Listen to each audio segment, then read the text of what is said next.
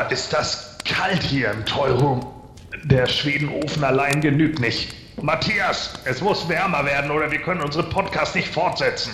Du hättest etwas warten sollen, Gordon. Ein wenig mehr Geduld nur und es wäre wärmer geworden. Du kannst doch nicht einfach die ganzen Masters Comics in den Ofen schmeißen. Wieso? Die sind doch nur vom Sepp. Ach so, ja, dann helfe ich dir natürlich. Oh, ist das kalt. Äh, Sepp, wo kommst du denn her? Äh, wir äh, waren gerade dabei, das Feuer anzuheizen mit. Äh, Mit Altpapier, genau. Ähm, ich, dachte, du wolltest äh, Brian Flynn für den Podcast interviewen. Das ist schon richtig, Gordon. Härte, formlos. Aber diese Amis sind recht eigenwillig, wie du weißt. Er hat nicht reagiert. Vielleicht, weil ich immer nur an dich gedacht habe. Du hast an mich gedacht? Äh, soll ich euch zwei vielleicht lieber hier im Toyroom allein lassen? Bloß nicht. Doch, doch, es ist wahr. Ich habe gehört, wie du gefroren hast. Sepp, du kannst doch nicht hören, wie ich friere. Da müsstest du erstmal diese bescheuerte Orko-Mütze aufsetzen. Jedenfalls dachte ich, ich zaubere dir etwas Warmes. Du solltest lieber mehr alte Comics herbeizaubern, damit es wärmer wird. Hey, da ist ja noch ein ganzer Stapel. Comics? Äh, hey, nein, nicht die Hefte da anfassen. Die Decke stürzt ein. Der Toy Room bricht zusammen. Lauft schnell dort hin zum Ausgang.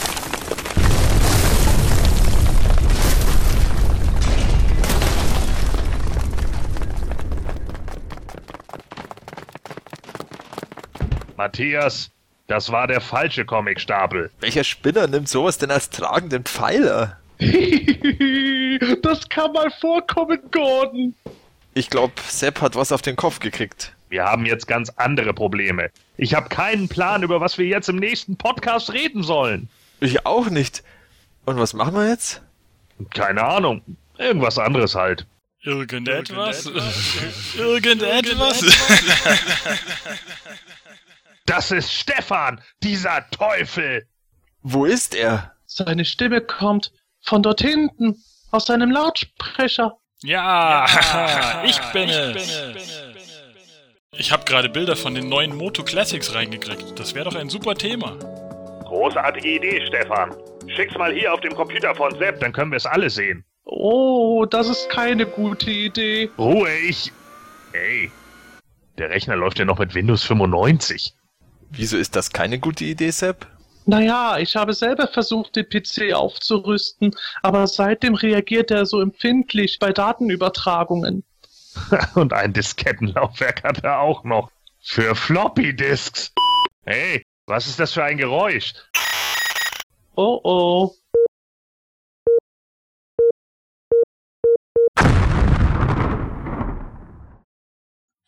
Jungs?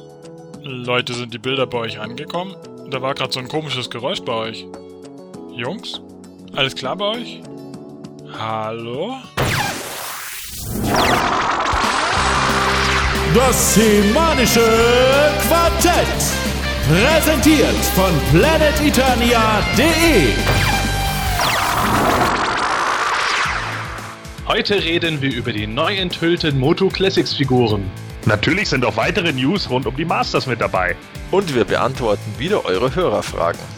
Oh, da fragt einer, ob Matthias den FC Bayern auch so toll findet. Nein! Weitere Antworten und noch mehr erwartet euch jetzt in Ausgabe 113 des Hemänischen Quartetts mit dem bösen Mutant aus dem Weltall Sebastian Weini Vogel, Dem Waffenmeister der 1860er, Matthias Köstler, aka Melko 23. Und dem Herrn der Sklavenstadt, Gordon Volkmar, aka The Formless One. viel Spaß! Das semanische Quartett. Präsentiert von planeteternia.de. Sag mal Jungs, äh, steht ihr eigentlich auf Flash Gordon? Hm, also ich muss sagen, die alten Comics waren so lala. Es gab ein paar Sachen, die waren sicherlich ganz okay, aber naja, der Film, der hat was irgendwie, der ist schön trashig und durch den Queen-Soundtrack ist der eigentlich auch ganz okay. Ja, kann ich nichts hinzufügen. Ich finde auch den Film besser als den Comics irgendwie. Ja. Also ich, Ich, habe jetzt auch kenne die Comics kurioserweise gar nicht. Wo, war, wo waren die denn her? Äh, die, da gab es welche zum Beispiel auch von DC. Mhm. Und ja, keine Ahnung, das ist halt alles so Sci-Fi-Comic, ne? Er landet dann halt in andere Dimensionen und äh, ja, keine Ahnung, das, das äh, war im Endeffekt, glaube ich, so ein, so ein Gegenstück zu Buck Rogers. Naja gut, also ich kenne halt auch nur den Film. Interessanterweise war mir das jahrelang gar nicht klar, dass Queen den Soundtrack dazu gemacht hatte. Die haben ziemlich viele Soundtracks irgendwie gemacht, kann man schon fast meinen. Ja, auf jeden Fall, den Film finde ich ganz interessant. Und dazu passend ist gleich auch die erste Hörerfrage, die wir heute haben. Der Community Report. Fans im Detail. Matthias Wapnedich, das ist vom letzten Superfragesteller, der Peter Van Craven. Der hat diesmal aber nur eine Frage für uns. Mhm, mhm. Nämlich, der Schauspieler Sam J. Jones und die Ornella Muti waren in Flash Gordon zu sehen. Ich finde, sie hätten auch He-Man und Evelyn spielen können. Kann es sein, dass es da einen Zusammenhang gibt? Vom Zeitpunkt her passt es nämlich sehr gut. Also ich denke mal, er meint, ob die quasi so optisches Vorbild für He-Man und Evelyn damals waren. Weil, man kann schon sein, dass äh, sich die Mattel-Leute da ein bisschen bei der Gestaltung der, der Figuren da auch ein bisschen bei Flash Gordon bedient haben, aber ob das stimmt, weil es ist halt ein männlicher Held und eine, eine böse Frau.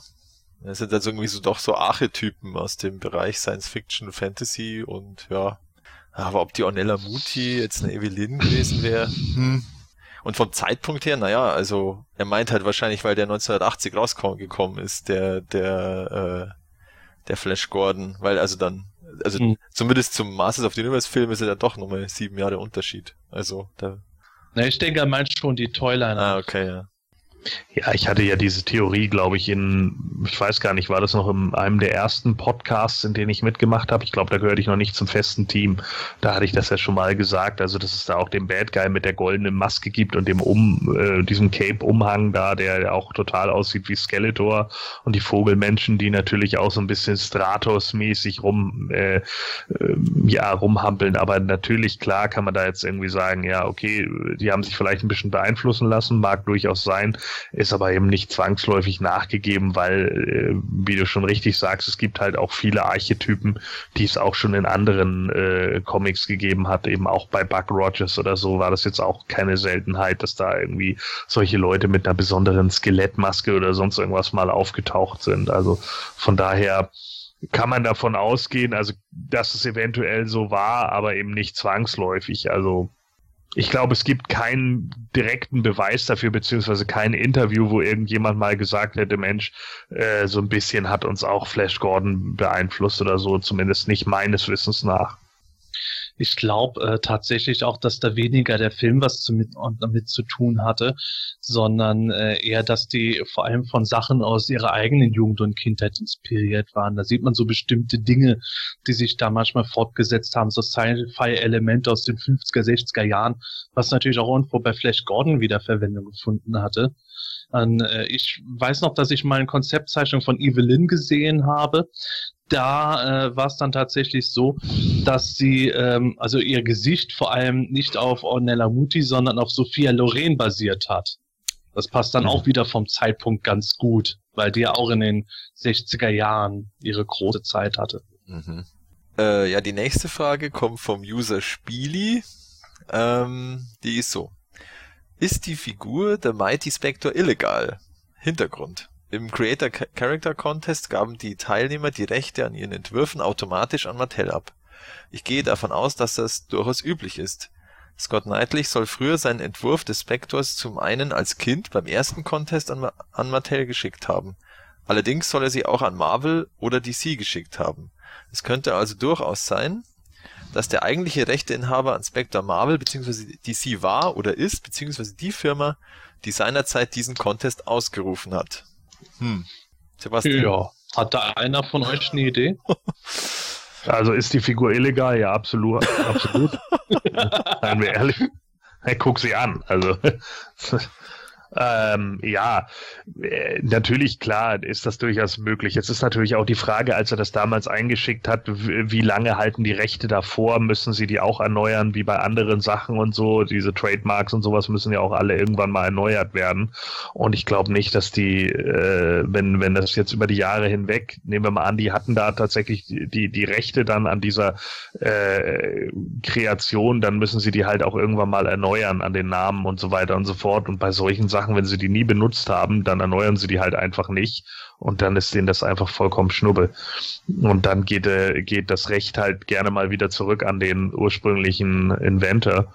Äh, das haben wir jetzt ja auch hier bei, na, wie hieß sie noch, äh, von Spawn, an Angela gesehen, die jetzt ja auch äh, an ins Marvel-Universum transferiert wurde, weil man, weil eben irgendwie der Zeichner, glaube ich, die Rechte daran hatte, wieder mhm. an, an seiner Figur und dadurch äh, er sie dann benutzen kann, wofür er sie eben benutzen will. Und er ist jetzt bei Marvel mit eingestiegen, also kann er sie jetzt eben in Marvel Comics auch benutzen. Das ist natürlich ein grandioses Crossover für Marvel, auch wenn man Spawn wohl nie da zu Gesicht bekommt, weil es eben dann doch unter, ich weiß gar nicht, unter was läuft Spawn jetzt? McFarlane. Image. Image, genau. Und ähm, ja, da, das wird dann wahrscheinlich nicht passieren, aber trotz alledem ist das so natürlich eigentlich ganz witzig. Und äh, ich kann mir da sehr gut vorstellen, dass also der, der äh, Rechteinhaber mittlerweile wieder Scott Knightley ist, weil er halt einfach der, das Urheberrecht daran hat und äh, ja, in, in dem Moment einfach nicht die Vermarktungsrechte, äh, die dann ja an, an, an äh, DC äh, beziehungsweise Marvel dann gegangen sind oder wie auch immer so. Und ähm, ja, ich denke einfach, die werden das nicht erneuert haben. Naja, ich denke mal, ähm, dass das auch was damit zu tun hatte, was Marvel da eingesetzt hat. Äh, Scott Knightley hat ja dann immer irgendwo gesagt gehabt, als die Leute gemeint haben, ja, das sieht ja aus wie eine Kopie von Deadpool. Nein, Deadpool ist die Kopie von Mighty Spector. Ja, klar, Scott. ist, ist schon klar. Hui, das ist Kommt ja auch keiner auf so eine geniale Idee.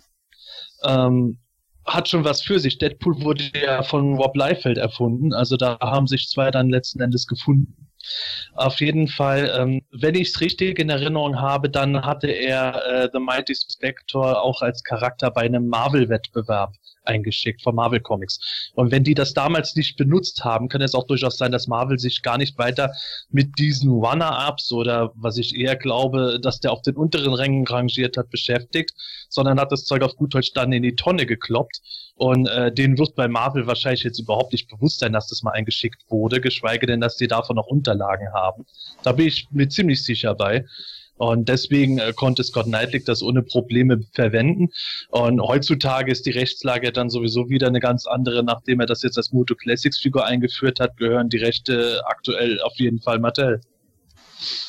Ja, und vor allen Dingen diese Sache mit Deadpool, die er da gesagt hat, die mag vielleicht zeitlich stimmen. Äh, Deadpool ist ja erst 91 in die Comics gekommen und wenn er da an so einem Masters Contest damals teilgenommen hat, dann wird das natürlich noch in den 80ern gewesen sein. Aber Fakt ist nun mal einfach, dass Deadpool äh, im Endeffekt eine Verarschung auf den Charakter Deadshot ist, ist ein Batman-Universum und der ist nun mal einfach schon von 59, beziehungsweise das jetzige Outfit von 77 oder ne, das mit der Maske. Früher war er ja dann einfach so ein Ganzlinger da, so ein Revolverheld. Und das hat man dann später irgendwie in, in so einen Mafiosi-Killer dann geändert. Und äh, dieses äh, Outfit gibt's halt seit 77 und äh, ich weiß nicht, ist Scott Knightley nicht da gerade erst geboren worden? Also haut das wohl nicht so ganz hin, ne? Auf einmal kommt jetzt DC um die Ecke und verklagt. Hei, hei. Wir müssen alle. Naja, so, äh, so oder so äh, also ich würde mal sagen, The Mighty Spectre ist vor Gericht äh, legal, aber gehört trotzdem verboten. Ja, so ähnlich sehe ich das auch. Und äh, innovativ ist an der Figur halt gar nichts. War und Superheld in Lila mit einer Maske auf. Ja, das hatten wir ja noch nie. Okay, Gordon, nächste Frage. Äh, ja, Polygonus fragt, äh, aber ich wüsste gerne, welches Masters-Merchandise ihr Jungs so in eurer Kindheit hattet und was davon euch besonders geprägt hat oder euch besonders wichtig war. Vielleicht waren das nicht die gängigen Sachen wie die Hörspiele oder die Comics. Vielleicht hatte jemand von euch einen anderen ganz besonderen Schatz wie einen He-Man, Kugelschreiber oder den Flipper oder oder oder. Hm, Matthias, hast du da was gehabt? Ähm, also jetzt außer den Hörspielen und den Comics hatten wir eigentlich gar nicht so viel. Wir hatten diese Masken, die da bei den Figuren manchmal dabei waren, oder die waren doch auch bei den EHPA Comics, glaube ich, mal dabei. Ähm, Ja, die war, also bei einem EHP-Heft war eine Hordak-Maske dabei und äh, bei äh, Stonda und King Hiss, glaube ich, waren Masken dabei Ja. und dann gab es doppelseitig bedruckte Masken in den Geschäften. Genau, und da, hab, hab, da haben wir ein paar gehabt von denen. Ich weiß jetzt aber ehrlich gesagt nicht mehr, ob wir die wirklich aufgehabt haben und dann so durch die Gegend klaffersan. Äh, aber was wir auch noch gehabt haben und was ich noch ganz genau weiß, das war dieses Malbuch, ähm, wo der He-Man vorn drauf war mit auf dem das vordere Teil von Battle Battle Ram äh, Jet Jetsled. Nein, nicht Jetsled. Ähm, weiß nicht wie es heißt. Der Skysled. Genau, Skysled. Äh, das hat man zweimal sogar, damit wir heute, mein Bruder und ich, das jeweils für sich selber ausmalen können. Und das war jetzt eigentlich so das einzige zusätzliche Merchandise, was wir gehabt haben. Ähm, neben den ganzen Hörspielen und, und den Comics. Genau. Ja, bei mir war es äh, schon so, dass ich einiges an Merchandise hatte. Teilweise auch selbstgemachtes sogar in Form von so Strickmustern, die es ja damals gab, wo meine Mutter und meine Großmutter dann so Master so ein Heeman Pullis draus gestrickt haben. Okay. ähm, Mhm. Ja, Sehr cool. habe ich gerne getragen damals. Ich war Okay. traurig, als ich ausgewachsen bin. Und heute würde ich sie auch mit Stolz immer noch tragen, natürlich. Was wäre die heute Arbeit. wert? Ja, Wahnsinn. Ähm, ja, eben drum. Ja, Wertfrage. Auf jeden Fall weiß ich aber auch noch, ähm, also so die Masken hatte ich auch und äh, ich hatte von Remus äh, diesen Zauberspiegel und das Stempelset, die fand ich ganz cool. Ah, und das Malbuch mit dem stimmt. Skysled hatte ich auch. Das waren, das waren eigentlich alles ganz coole Sachen. Ja, ich würde ja. aber nicht sagen, dass es mich geprägt hat. Prägender war da eher sowas wie die Werbemagazine. Äh, wenn ich jetzt Comics außen vor lasse, ähm, ich habe immer noch eine äh, sehr gute Erinnerung eben an das Panini-Sticker-Album, das wir auch neulich mal erwähnt hatten. Das hat mich schon stark geprägt. Ich würde sagen, sogar im Bereich des Zeichentricks hat mich das Sticker-Album mehr geprägt als die Zeichentrickfolgen selbst, die ich gesehen habe.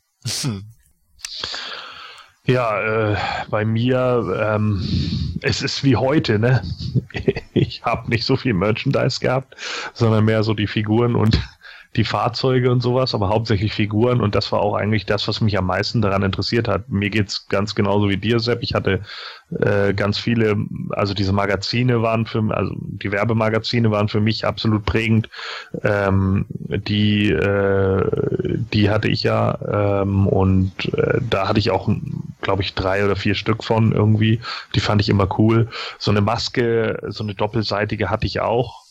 Äh, ich glaube, ich hatte irgendwie, ich bin mir nicht mehr hundertprozentig, welche ich hatte. Ich glaube, ich hatte irgendwie Stone da und auf der Rückseite war Hordak oder so. Kann das sein?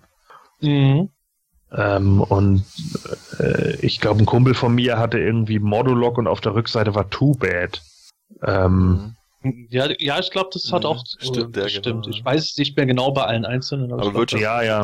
zwei Köpfen halt passen dann. Und, und äh, ich weiß auch, dass ein anderer äh, eben die King Hiss Maske hatte, wo eben einmal der Menschenkopf, einmal der, der Schlangenkopf dann war. Ähm, die waren eigentlich schon ganz cool, ähm, aber äh, mir geht's da auch wie Matthias, äh, so richtig rumgerannt sind wir damit dann auch nicht wirklich. Ich fand die irgendwie immer cooler so anzuschauen. Also ich hätte mir die, glaube ich, wahrscheinlich eher irgendwie an, an die Wand gehängt oder so. Ich weiß, dass ich damals irgendwie aus der Hör zu, da war früher in der Hör zu war immer als allererstes Bild war immer so eine Karikatur von irgendwas. Und da hat mal einer eine Karikatur von einem Kinderzimmer gemalt und da waren ganz viele Masters-Figuren drin. Und diese Karikatur, die hatte ich mal eine Zeit lang an meinem Schrank hängen, weil ich die so, gut, weil ich die so geil fand. Und dann hatte ich diese komischen, äh, ich hatte so ein komisches äh, Ding hier, diese, die, ich weiß nicht, wie heißen die Teile, äh, wo man mit dem Bleistift so rüberrubbelt und dann entsteht ein Bild. Ach Zauberbilder. ja, stimmt. Als Zauberbilder heißen die. Ja, okay, das war, glaube ich, von Remus oder so. ja, st ah, stimmt. Genau. Ah ja, das ist ja der Flashback, ne? Ja, Wahnsinn. da ist Das ist er. immer voll geil, wenn so Kindheitsendorphine rauskommen. Ja. Und so, so ein, so eins hatte ich, ähm, aber die fand ich halt, naja, wenn du die einmal benutzt hast, dann war es ja auch vorbei. ja, stimmt. Ja. Deswegen Da war bist du den Laden, hast du es nochmal gekauft, Ja. so hab ich's gemacht. ja so ungefähr, ja. Ja, ich weiß, ich habe den zweimal gehabt, so einen Zauberblock da. ja. Ja, also das war halt ein bisschen langweilig und dann hatte ich noch die und äh, da habe ich sogar heute noch eine Packung von diese Bubble Sticker. diese Sticker, die man aufkleben konnte, die dann so ein bisschen dicker waren. Ah, ja, Wahnsinn, ja, stimmt. Ich, äh, da kommen Erinnerungen hoch, ja, Wahnsinn. Die kennt ihr auch noch Die wahrscheinlich. kenne ne? ich auch noch, ja, ja, ja. Oder man da so drauf rumdrücken und das wirkte immer so, als wenn da so eine Art Flüssigkeit Ja, oder ja, was. ja, stimmt, genau. Ja. Und äh, da hatte ich hatte ich eine Packung von, da hatte ich glaube ich auch welche an meinem Schrank äh, kleben, neben den ich äh, ich glaube 50 Garfield Fritz Stickern. Vom Fritz ja. Da hatte ich richtig viele von. So und ich glaube, ich habe diese Frit auch nie selber gefressen. Ich habe immer nur die Bonbons, äh, die die die. Ich glaube, ich habe immer nur einen davon gegessen. So die anderen haben meine Eltern oder irgendwer genommen. Und ich hatte dann immer diese ganzen Aufkleber da von Garfield an der Wand. Ja, und das das waren eigentlich so die Sachen. Ich glaube, das ist auch das, was mir irgendwie so in Erinnerung geblieben ist. Ansonsten hatte ich halt so andere Sachen in meinem Kinderzimmer. Ich hatte auch so ein äh, menschliches Skelett aus Pappe und so. Also das waren dann so Sachen, die bei mir rumhingen. Die nächste Frage kommt von User Burdak oder Burdak. Warum gab es eigentlich in der 2000X Toyline nur doofe Fahrzeuge, die aussahen, als wäre Man at Arms durch einen verrückt gewordenen japanischen Hobbybastler ersetzt worden? Geiler Vergleich.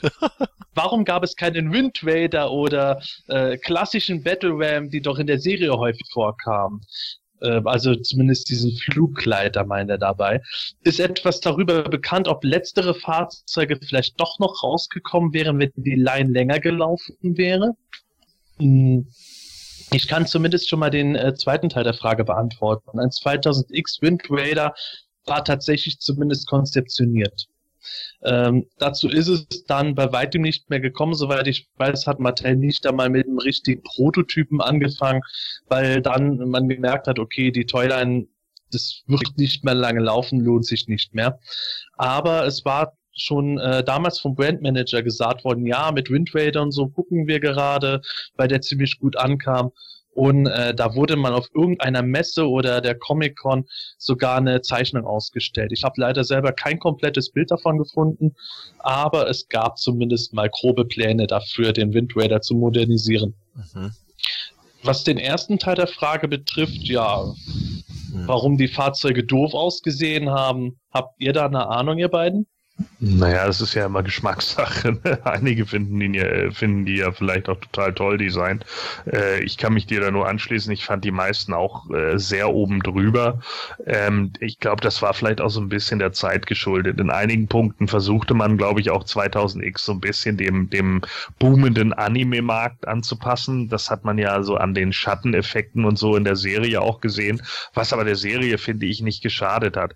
Es ist halt immer so eine Frage, ob man das dann auch immer so auf eins zu eins auf irgendwelche Toylines und so äh, ummünzen kann. Und äh, zu dem Zeitpunkt war halt auch in den USA äh, eine Menge Anime gerade irgendwie aktuell ähm, auf dem europäischen Markt genauso. Und da ist dann halt natürlich dann die Frage, ob man sich dann da irgendwie rübernehmen will. Ich kann natürlich auch verstehen, dass sie dann nicht alle irgendwie nur die alten Designs nochmal neu auflegen wollen, weil das ja dann vielleicht auch ein bisschen eintönig und langweilig ist.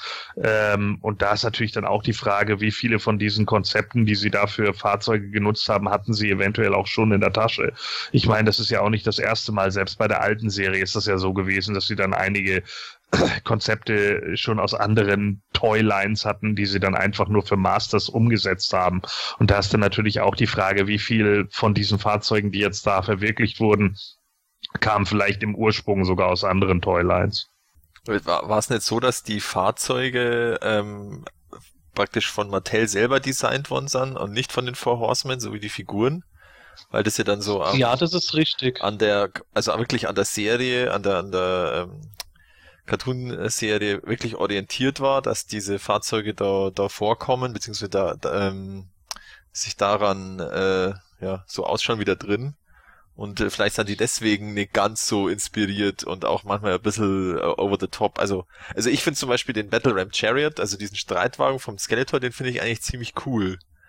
Ähm, aber, aber natürlich so, also der Spitbull, der ist natürlich schon, ähm, tja, sehr eigenwillig. Aber der gut, der, War Whale. der War Whale und der, wie heißt, Terrordactyl und lauter so komische Geschichten. Ähm, ja, also da hätten sie vielleicht doch äh, äh, bisschen mehr auf die Nostalgie äh, äh, gehen können und da äh, die, die paar bewährte Sachen wie den Wind Raider oder einen Road Ripper oder so rausbringen können, aber man hätte, hätte könne, äh, solle, ähm, haben sie halt nicht gemacht, weil sie vielleicht ähm, gedacht haben, dass so moderne Fahrzeuge besser ankommen, die, also und äh, ja, mich würde schon Also, interessieren, wie es der Wind Raider ausgeschaut hätte dann als, als Fahrzeug. Ja, so ähnlich wie im Zeichentrick. Schon. Der äh, hat tatsächlich, soweit ich weiß, auf dem Zeichentrick basiert. Mhm. Aber die Fahrzeuge, die erschienen sind, die waren nicht für den Zeichentrick erfunden worden, sondern der Zeichentrick hat äh, die Toys, die Mattel dann kreiert hat, adaptiert. Ach so, schon, okay. Mhm. So wie auch bei den Figuren, mal abgesehen von den Snakemen. Mhm. Aber es ist fast alles immer von Mattel gekommen. Und du, du hast recht, also die Fahrzeuge sind tatsächlich fast alle äh, in-house vom Mattel designt worden und das nicht dabei unbedingt in-house. Mattel hat tatsächlich sogar noch andere Designstudios außer den Four Horsemen gehabt, wo sie dann quasi so manche Aufträge ausgelagert haben Mhm. und da wurden dann auch so ein paar Designs gemacht. Es ist sogar so, dass bei Battlecat und Panther die, äh, die, die Rüstungen, selbst die wurden nicht von den Four Horsemen designt. Die hatten viel klassischere Sattel eigentlich geplant. Und Mattel hat scheinbar irgendwo so diese Idee gehabt, das alles so wirklich auf diesen Anime-Cyber-Look zu machen. Also hat das deswegen dann übel. umgestaltet. Ja, uah. Ja. Es, es musste ja noch irgendwas dran gebaut werden, wo man was rausschießen kann. Das war ganz wichtig. Ja, das sowieso. Ja. Wobei ich sage, der Pterodactyl, das, das war nicht grundlegend ein, verkehrter, ein verkehrtes Vehikel, aber es sah halt irgendwo als Toy nicht so, Mhm. mehr so gut aus. Ähm, aber gut, das ist auch so eine persönliche Frage. Ich habe ja auch kürzlich auf PE mal wieder so eine persönliche Top 20 Liste online gestellt, wo ich schon wieder gescholten wurde, obwohl ich gesagt habe, dass es nur mein persönliches Ding ist. Aber da habe ich ja auch zum Beispiel auf Platz zwei den Bashing Beetle einfach eiskalt gestellt. Und da äh, stehe ich einfach dazu. Ich finde den Bashing Beetle sehr, sehr geil gemacht, weil, wie der da funktioniert hat. Wenn man erstmal das, äh, dieses komische Flügelchassis da abnimmt, dann ist da drunter ein richtig geiles Innenleben gewesen. Und der hat mir von Anfang an sogar besser gefallen als der klassische Bashasaurus, der offenbar darauf basiert hat. Hm. Und ich glaube auch, dass Mattel das auch irgendwann gemerkt hat, dass so die Fahrzeuge nicht immer so gut angekommen sind, weil ich mir sonst nicht erklären kann, dass sie auf einmal den Battle Bones nur mit ein bisschen Technobubble dazu äh, nochmal neu aufgelegt haben. Das ist ja wirklich eine Modernisierung des alten Mhm. Battle Bones. Mhm. Stimmt, ja. War nicht auch das Gegenstück zu dem War Whale irgend so ein Oktopus Ja, ja. bei Skeletor? Ja, Ja. der Attack Squid. Ich Genau, glaube, den hatte ich in meiner Flop 20 Liste drin. Ja, weil der ganz so grünes Oktopus-Ding, das kam im Zeichentrick sogar vor, aber konnte als Spielzeug irgendwie kaum aufrecht stehen. Und Nee. äh, natürlich hat es irgendwelche riesigen Raketen verschossen in Neonfarben. Boah. Der hat mich immer erinnert an das Reitgefährt von Monstar von den, von den Silverhawks. Gott, das habe ich jetzt überhaupt nicht auf der Pfanne. Aber jetzt, wo du es sagst, stimmt. Das könnte echt noch hinkommen. Uah. Ja, Monstar ist nämlich, meine ich, damals auch mal auf so einem komischen Oktopusvieh durchs Weltall geflogen und da habe ich mir dann auch immer gedacht, so, ja, okay, da hat man auch wieder billig geklaut, so. Ja, vielleicht kam da tatsächlich wieder die Inspiration her. Ich habe generell mittlerweile oft den Eindruck, dass halt so Sachen von vor 20 Jahren oft bei aktuellen Toy-Designern als Inspiration ähm, verwendet werden. Das genauso auch früher war. Immer so, dass aus der vorhergehenden Generation wird neu gemacht. Ja, nächste Frage.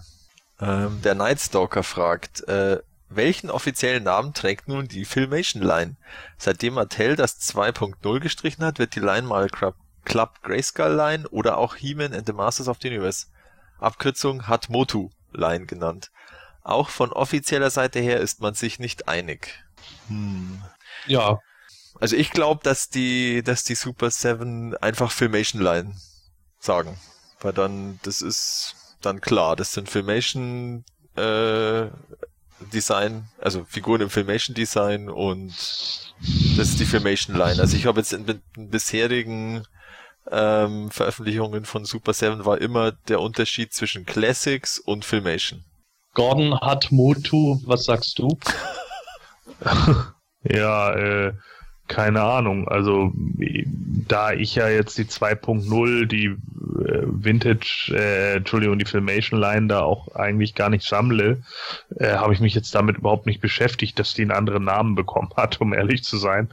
Deswegen, ähm, ja, mir ist es relativ lax, wie die jetzt heißt. Ich kaufe sie weder unter dem einen noch unter dem anderen nach.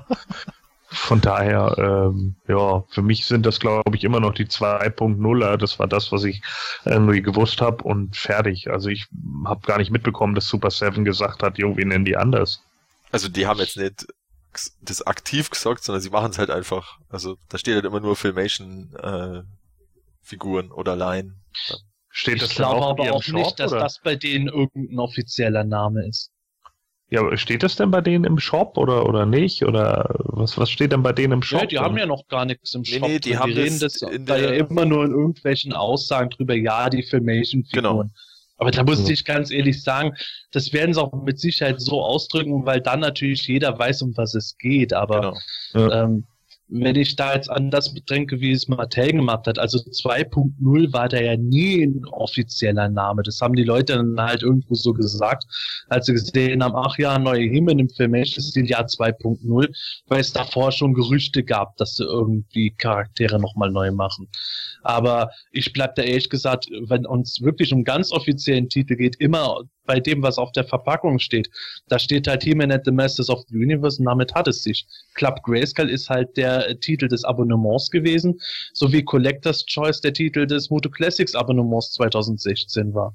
Aber mhm. das ist trotzdem Moto Classics. Deswegen sind die Filmation-Figuren für mich trotzdem He-Man at the Masters of the Universe.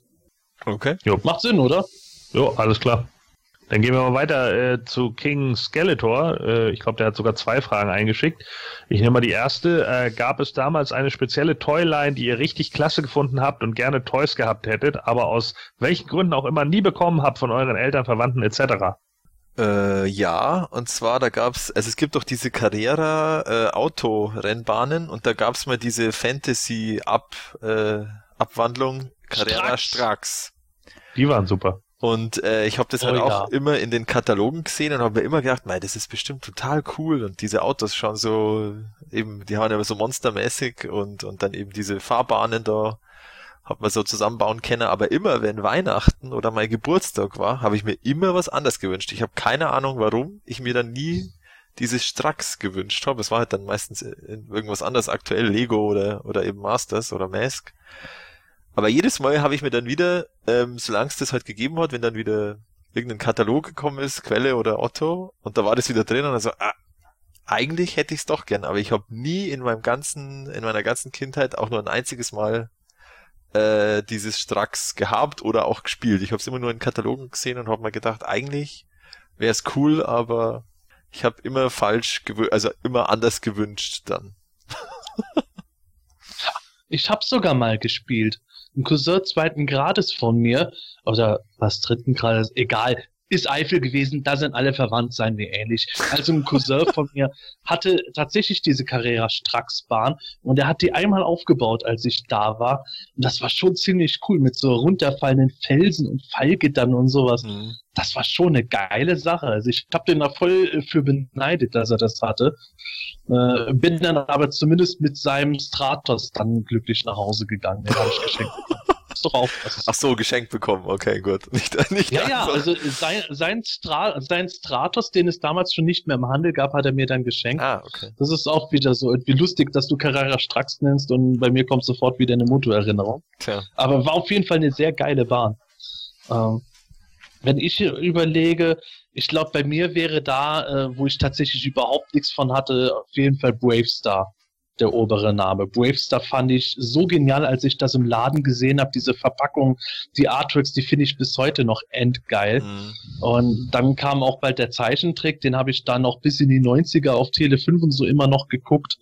Und äh, ja, das hat mich immer gereut, dass ich nie irgendwas von Bravestar hatte lustigerweise war mir als Kind auch gar nicht klar, dass die Figuren viel, viel größer sind als die von den Masters. Ich habe immer gedacht, die hätten die gleiche Größe, wären nur in so großen Schachteln drin. Aber trotzdem, das. Ja, Bravestar war Wahrscheinlich cool, wäre ich da total enttäuscht gewesen, oh, die sind ja so groß wie die Barbie-Puppen. Ja, da, ich, also, ich hätte die super gern gehabt. Ja, die waren auch cool. Also da hat man tatsächlich, wir hatten von Bravestar alles bis auf die Kutsche. Also das war, das war cool, coole, coole Serie. Waren halt relativ wenig Figuren, aber, aber dafür äh, hat man dann alles gehabt. Ja, äh, bei mir war das eigentlich auch ähnlich. Also da gab es auch vieles, was, was ich gerne sicherlich gehabt hätte oder so. Also ähm, Bravestar hatte ich jetzt nur den Marshall selbst, ansonsten keine andere Figur, da hätte ich gerne auch mehr von gehabt. Aber irgendwie war die Serie auch nicht so langlebig und äh, ja, im Endeffekt gab es dann auch nicht so viel davon bei uns und dann waren sie plötzlich einfach weg. Und ja, keine Ahnung, sonst irgendeine Toyline Mask habe ich nie wirklich was von gehabt. Da habe ich eine Figur von gehabt, weil die mal irgendjemand damals im Kindergarten in der Sandkiste verloren hat. Und verloren, klar. Ja, und ich habe die da gefunden ähm, und äh, irgendwann nach Schulschluss war ich da und dann lag die da rum und die habe ich dann mitgenommen so und das war die einzige Mask-Figur, die ich jemals hatte und ähm, da habe ich teilweise schon mal gedacht, irgendwie, yo, Mask wäre irgendwie ganz cool und so, aber ich habe dann immer irgendwie andere Sachen bekommen. Ich habe dann so, keine Ahnung, ich weiß gar nicht, ob das zeitgleich kam oder so, aber ich habe dann irgendwie Starcom bekommen oder Dino Riders. So, und G.I. Joe, also bei uns hieß es, glaube ich, Action Force. Äh, da halt fand ich auch ein, zwei Fahrzeuge äh, und auch so die Figuren ganz cool. Da habe ich auch zwischenzeitlich irgendwie gedacht, aber immer, äh, mir ging es da wahrscheinlich ähnlich wie dir, äh, Matthias, äh, immer zu Weihnachten waren dann doch wieder andere Sachen irgendwie on top und äh, dann habe ich mir doch irgendwie andere Sachen gewünscht und ja, keine Ahnung. Also es ist nicht so, dass ich wenig hatte. Also ich hatte wirklich viele Toylines, muss ich sagen. Natürlich nicht alles vollständig, klar, ähm, aber schon viele unterschiedliche Toylines, auf die ich auch alle Bock hatte. Also ich fand Actionfiguren halt immer echt mega geil. Also bei mir gab's halt wirklich unglaublich viel. Ich hatte wirklich Turtles, Ghostbusters, Dino Riders, Starcom, äh, irgendwelche Galaxy Warriors, Masters, äh, Bravestar eben den einen nur, aber trotz alledem auch das. Äh, da war halt unglaublich viel Star Wars, hatte ich, hatte ich auch ganz viele Figuren, das sind auch die, die ich heute immer noch besitze. Ähm, also da habe ich ganz viel irgendwie äh, gehabt und auch viel Varianz, Captain Planet, also so viel Varianz damals irgendwie. Und ähm, ja, was, was ich mir auch immer mal wieder durch den Kopf hab gehen lassen, das war immer im Otto-Katalog, die Monster Castle. Das war diese mm. Burg, äh, mit dieser, mit dieser leuchtenden Labberhand da und, und dem Gesicht oben. Die wurde ja äh, beworben immer mit den Galaxy Warrior Figuren oder den Galaxy Fighters, wie auch immer. Ähm, aber gehörte die offiziell dazu. Die wurde einfach wie, wie diese, ähm, wie hießen die, Rocks, Bugs and Things oder wie auch immer, oder die, die äh, Drachen oder so, äh, die es denn da gab, teilweise von, Gott, wie hieß denn diese, wie hieß die Firma noch? Diese Drachen, diese Reitdrachen da? Imperial. Imperial, ähm, die, die hatten, äh, ja, ich muss mal kurz mein Gedächtnis immer anschmeißen, es dauert ein bisschen. Ähm, die Imperial-Drachen oder so, die wurden ja dann auch irgendwie äh, mit, mit Masters-Figuren gezeigt. Ich hatte damals ja auch das geile Fahrzeug, den Grid Striker. Weiß nicht, ob ihr den noch kennt. Das war so ein Fahrzeug mit so einer Fernsteuerung hinten dran und äh, so goldenen äh, Greifern vorne. Das Fahrzeug selbst war auch ziemlich golden und das wurde halt auch mit so äh, mit umgebauten Masters-Figuren irgendwie beworben. Also das waren dann klar die Masters-Körper, aber da haben sie dann einfach den Kopf abgemacht und irgendwas anderes drauf gemacht so. Und das war eigentlich auch ziemlich cool. Also das waren alles so Sachen, äh, den hatte ich und das Monster Castle, da habe ich ein paar Mal drüber nachgedacht. Die hatte ich dann zum Beispiel nicht. Also das wären auch so Figuren gewesen, die ich wahrscheinlich hätte haben wollen. Das ging mir auch so mit mit Figuren, die ich äh, von von einem Kumpel gesehen hatte, der dann in den USA gewesen ist mit Supernaturals oder so. Die fand ich ziemlich geil, weil die dieses Hologramm innen drinne hatten. Heute habe ich davon dann auch welche bei mir im Figurenzimmer hängen. Ähm, die haben mich auch irgendwie total geprägt, weil es einfach so dieses 80er-Feeling war, auch von Actionfiguren, die man einfach nicht hatte. Aber an die wäre ich auch nicht rangekommen, weil die gab es in Deutschland halt nicht. Ja, Wahnsinn, äh, wenn du die ganzen Sachen aufzählst, dann fällt mir auch immer mehr ein, ja. was ich da gerne haben bitte. Es ist schon krass. Hattest du eigentlich als Kind auch Powerlords? Wir sind ja, ja beide große Fans davon. Ja. Du glücklicher. Ich habe nur bei uns auf dem Speicher vom Vermieter äh, seinen Sohn in der Kiste, die halt zufällig offen stand, habe ich dann da Adam Power gefunden gehabt. Mhm. und mit dem immer auf dem Speicher gespielt, bis die Kisten irgendwann weg waren, aber das hätte ich auch geil gefunden. Wo du Dino Riders erwähnt hast, ja klar, auch. Mhm. Ach, eigentlich alles. Actionfiguren waren und sind geil. Ja, absolut. Und Powerlords war äh, eine, also meine allererste Figur war ja der Weequay von Star Wars, aber Powerlords war so gesehen sogar die, die erste Toyline äh, neben der Roboforce, davon hatte ich einen, aber von den Powerlords hatte ich wirklich mehrere Figuren. Äh, und äh, mein Cousin halt auch, der witzigerweise auch Strax hatte. Deswegen, ich wollte auch Strax immer mal haben, aber ähm, irgendwie, äh, weil er das dann hatte, reichte das dann auch, weißt du, weil wir haben uns dann auch öfter mal getroffen getroffen irgendwie und keine Ahnung. Er hatte später auch von New Adventures Nordor und dann brauchte ich Nordor auch nicht mehr, weil er das hatte. Und das war irgendwie ganz witzig so und und äh, wir hatten dann halt zusammen, glaube ich, fast alle Powerlords Figuren und deswegen fand ich die auch alle so geil, weil die alle so viele geile Gimmicks hatten. Ja, King Skeletors zweite Frage handelt auch tatsächlich von New Adventures. Super Überleitung, Gordon. Die New Adventures Line war ja mit ihren schmalen Körpern ein harter Bruch zur Vintage Masters Line. Aber mit Battle Punch He-Man wurde der Körper ja wieder ein Tick massiger und der Thunder Punch He-Man aus der NA Line hat ja quasi wieder den normalen Vintage He-Man Körper. Hat Mattel damit versucht, die Line zu retten, indem sie ein vertrauteres Design mit dem massigeren Körper gemacht haben, um wieder näher so an die Vintage Line zu kommen? Oder gibt es da seitens Mattel einen anderen Grund? Kann ich direkt sagen, äh, grob gesagt, ja. Mhm. Die genau. Toyline hat sich tatsächlich immer mehr wieder zum alten Masters-Bug zurückentwickelt, weil die gemerkt haben, okay, läuft nicht so ganz und zugleich sowas wie Gordon kann es ja bestätigen, die Turtles-Figuren äh, waren ja auch sehr stark auf diesem Motu-Bug basierend, der halt mit den Masters überhaupt eingeführt wurde. So wie viele andere Toylines auch bis heute eben diese Action-Stances und übermuskulösen Sachen benutzen. Und insofern äh, ist es dann tatsächlich gewesen, dass Mattel im Lauf der Toyline wieder versucht hat, ein bisschen so zu dem zurückzukehren, was halt äh, auch damals noch eigentlich ganz beliebt war, auch wenn die Masters mittlerweile ausgedehnt hatten. Aber war natürlich dann, wie soll man sagen, too little, too late. Mhm. Das Ende der Toyline war im Grunde sowieso schon besiegelt. Mhm. Ja, das hatten sie doch auch in, in ein, zwei Interviews irgendwie schon bestätigt, oder? Dass man wieder zu dem alten äh, Konzept zurück wollte. Also ich meine, Turtles ist halt dadurch hervorgestochen, dass sie besonders freakige Charaktere hatten etc. Die brauchten das nicht, aber die sind halt auch mhm. ganz anders irgendwie gestartet. Bei Masters beziehungsweise bei dem Namen He-Man, viele haben ja, viele haben die Toyline ja schon die Masters of the Universe ja nur He-Man genannt, ne? Kennst du He-Man? So, und das, ja. das, äh, ja, ich meine, das, das, das war ja nun äh, ganz gang und gäbe. Wenn viele He-Man gesagt haben, dann meinten sie nicht die New Adventures, sondern gerade die Masters of the Universe. So, und ähm, das ist eben genau der Punkt. Ich denke einfach so mit dem Namen He-Man wurde halt einfach auch dieser Muskelklotz äh, verbunden, auch im, im Kopf her, und das ist Mattel wahrscheinlich im Endeffekt dann auch aufgegangen.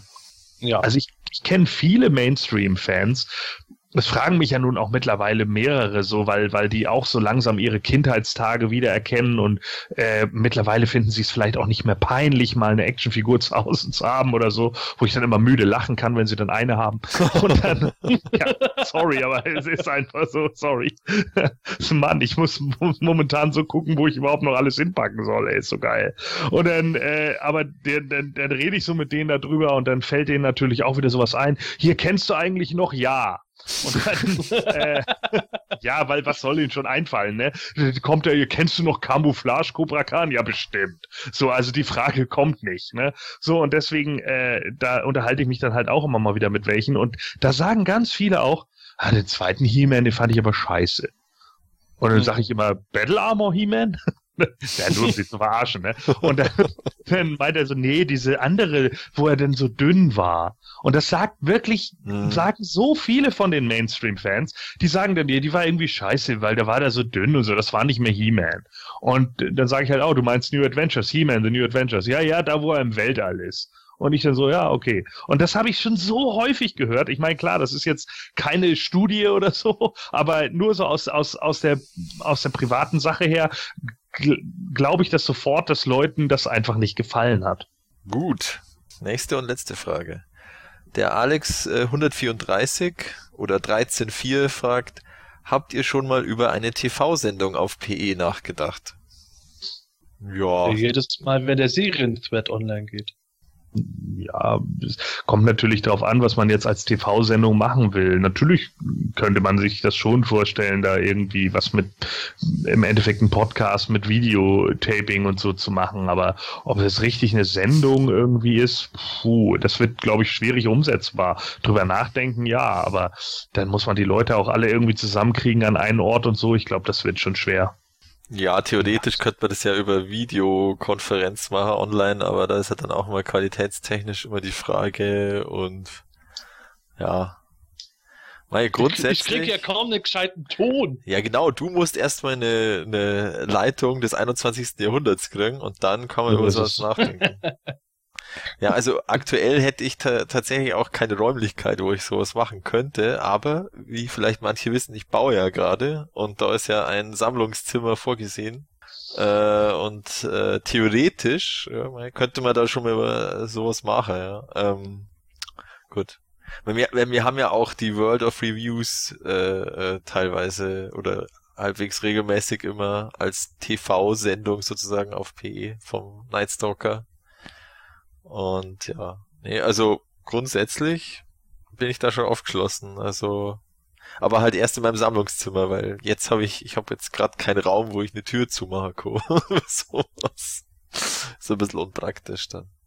Ich muss ganz ehrlich sagen, dass ich da jetzt äh, erstmal überhaupt mit der technischen Seite von vornherein überfordert wäre da müsste ich mich erstmal irgendwie reinfuchsen, wie sowas überhaupt dann gehen soll und so weiter. Und äh, ich glaube, für mich wäre da der Aufwand irgendwo zu viel für äh, das, was dann halt eben äh, eine, bei rauskommt. Also man kann jetzt natürlich dann immer so kleine Clipsendungen machen über äh, diverse Themen. Wäre bestimmt auch ganz lustig, wenn wir uns dann irgendwie ab und zu zumindest mal dann im gleichen Raum treffen und da dann irgendwie zusammen ratschen. Ach, Matthias, hol mal schnell was aus dem Regal hinten raus oder sowas. Mhm. Äh, Wäre natürlich ganz praktisch, aber ich muss halt ehrlich sagen, eine TV-Sendung, ähm, ich wüsste gar nicht, wie ich die dann noch weiter umbringen, unterbringen sollte, wenn es jetzt noch was zusätzlich zum Podcast dazu wäre also irgendwo geht mir allmählich dann auch die Zeit weg, die ich mhm. dafür habe. Und seien, seien wir ehrlich, das hier ist halt auch nicht unser Job, mit dem wir unser Geld verdienen und ich muss halt doch ab und zu mal arbeiten. Das in der Regel am Tag acht, acht Sprich nur für dich selbst. Ja, genau. okay, also ich muss halt doch ab und zu mal acht Stunden am Tag arbeiten. Und insofern wüsste ich jetzt aktuell gar nicht, wie ich das dann irgendwie zusätzlich unterbringen sollte. Eine Videoaufnahme vom Podcast irgendwie könnte ich mir tatsächlich vorstellen. Habe ich neulich auch mal gesehen vom Hennes Bender. Der hat es äh, tatsächlich als Videopodcast irgendwie gemacht, seine Sendung da Lutsch mich rund und nenne mich Bärbel. Ist das jetzt so Schleichwerbung? Ja, egal. Auf jeden Fall, sowas wäre mit Sicherheit ab und zu mal drin, mhm. wenn es irgendwie technisch machbar ist. Aber da ist halt auch die Frage, wo, wie oft schaffen wir es, dass der Gordon dann irgendwo mit dazu kommt? Und äh, wie bezahlen wir das überhaupt? Ja, aber, oder eben halt online über, also Google Hangout wäre da zum Beispiel dann eben so eine Du meinst dann, äh, du, du sitzt links von der Kamera, ich rechts von der Kamera, in der Mitte ist so ein kleiner alter 90er Jahre Monitor, wo Gordon zu sehen ist. Dir mal, hallo. Naja, also das, äh, das schneidet nee, uns dann schon selber zusammen. Sepp, wir nehmen nicht deinen Monitor, ich schick dir einen neuen. wir machen das dann schon. Genau. Ja, das waren unsere Fragen dieses Mal. Ihr wisst es schon, liebe Hörer, wenn ihr wieder mal Fragen an uns habt, äh, stellt sie uns gerne. Am Ende der Sendung sagen wir nochmal, auf welchem Wege das möglich ist und dann beantworten wir die in einer der nächsten Folgen.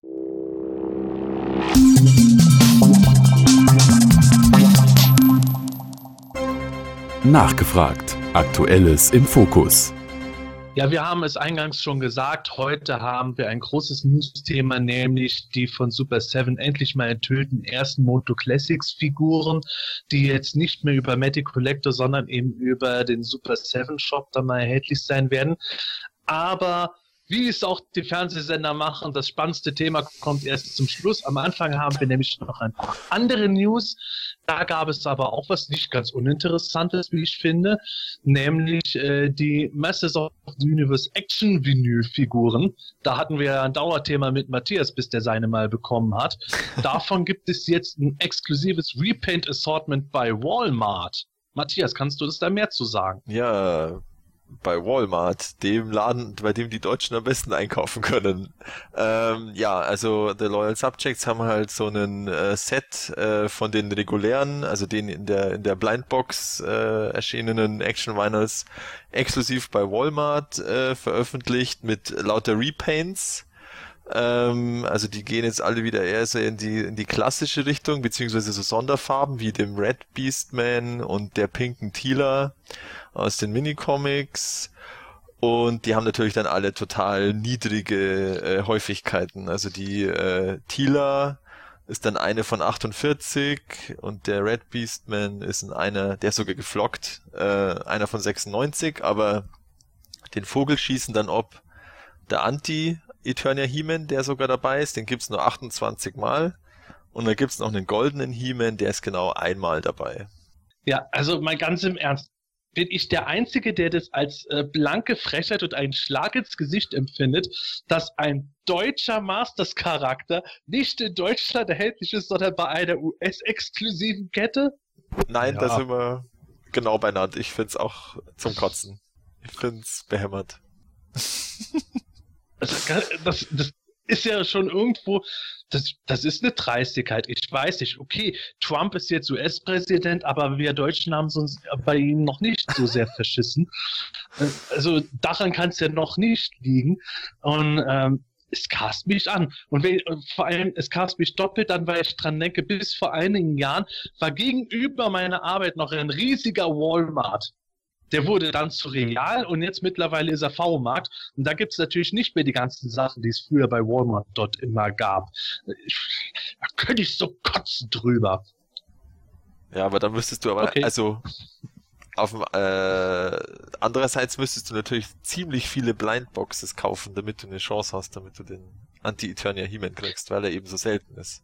Ja, das ist das nächste Thema, aber ich äh, habe ja nicht mal die Chance, so viele Blindboxen zu kaufen. Ich bin ja nach wie vor der Meinung, dass dieses Blindboxing äh, bei Figuren von dem Preis to totaler Quatsch ist.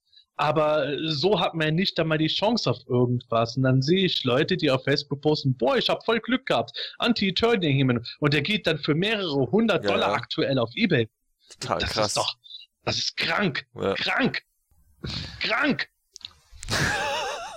Gott sei Dank sammle ich die Scheiße nicht. Äh, ich meine natürlich, nee, doch, das war genau das, was ich meinte. Gott sei Dank sammle ich die Scheiße nicht. Ja. Ähm, bin da auch ganz ehrlich so, ähm, ich finde das auch mit diesen ganzen äh, Chase-Varianten da, äh, eine goldene unter 10.000 oder was weiß ich nicht, was wie viele es da jetzt gibt, ähm, finde ich vollkommen albern. Also äh, das sind wieder so Sachen, wo wo die Leute sich irgendwie dann tot ärgern, dass sie irgendwie nichts bekommen und die Dinger werden mega teuer und bla. Und dann kam jetzt gerade ja auch noch die, die Veröffentlichung da auf äh, Facebook, dass irgendeiner da die, die Moto Chase Tealer irgendwie gekriegt hatte. Ja.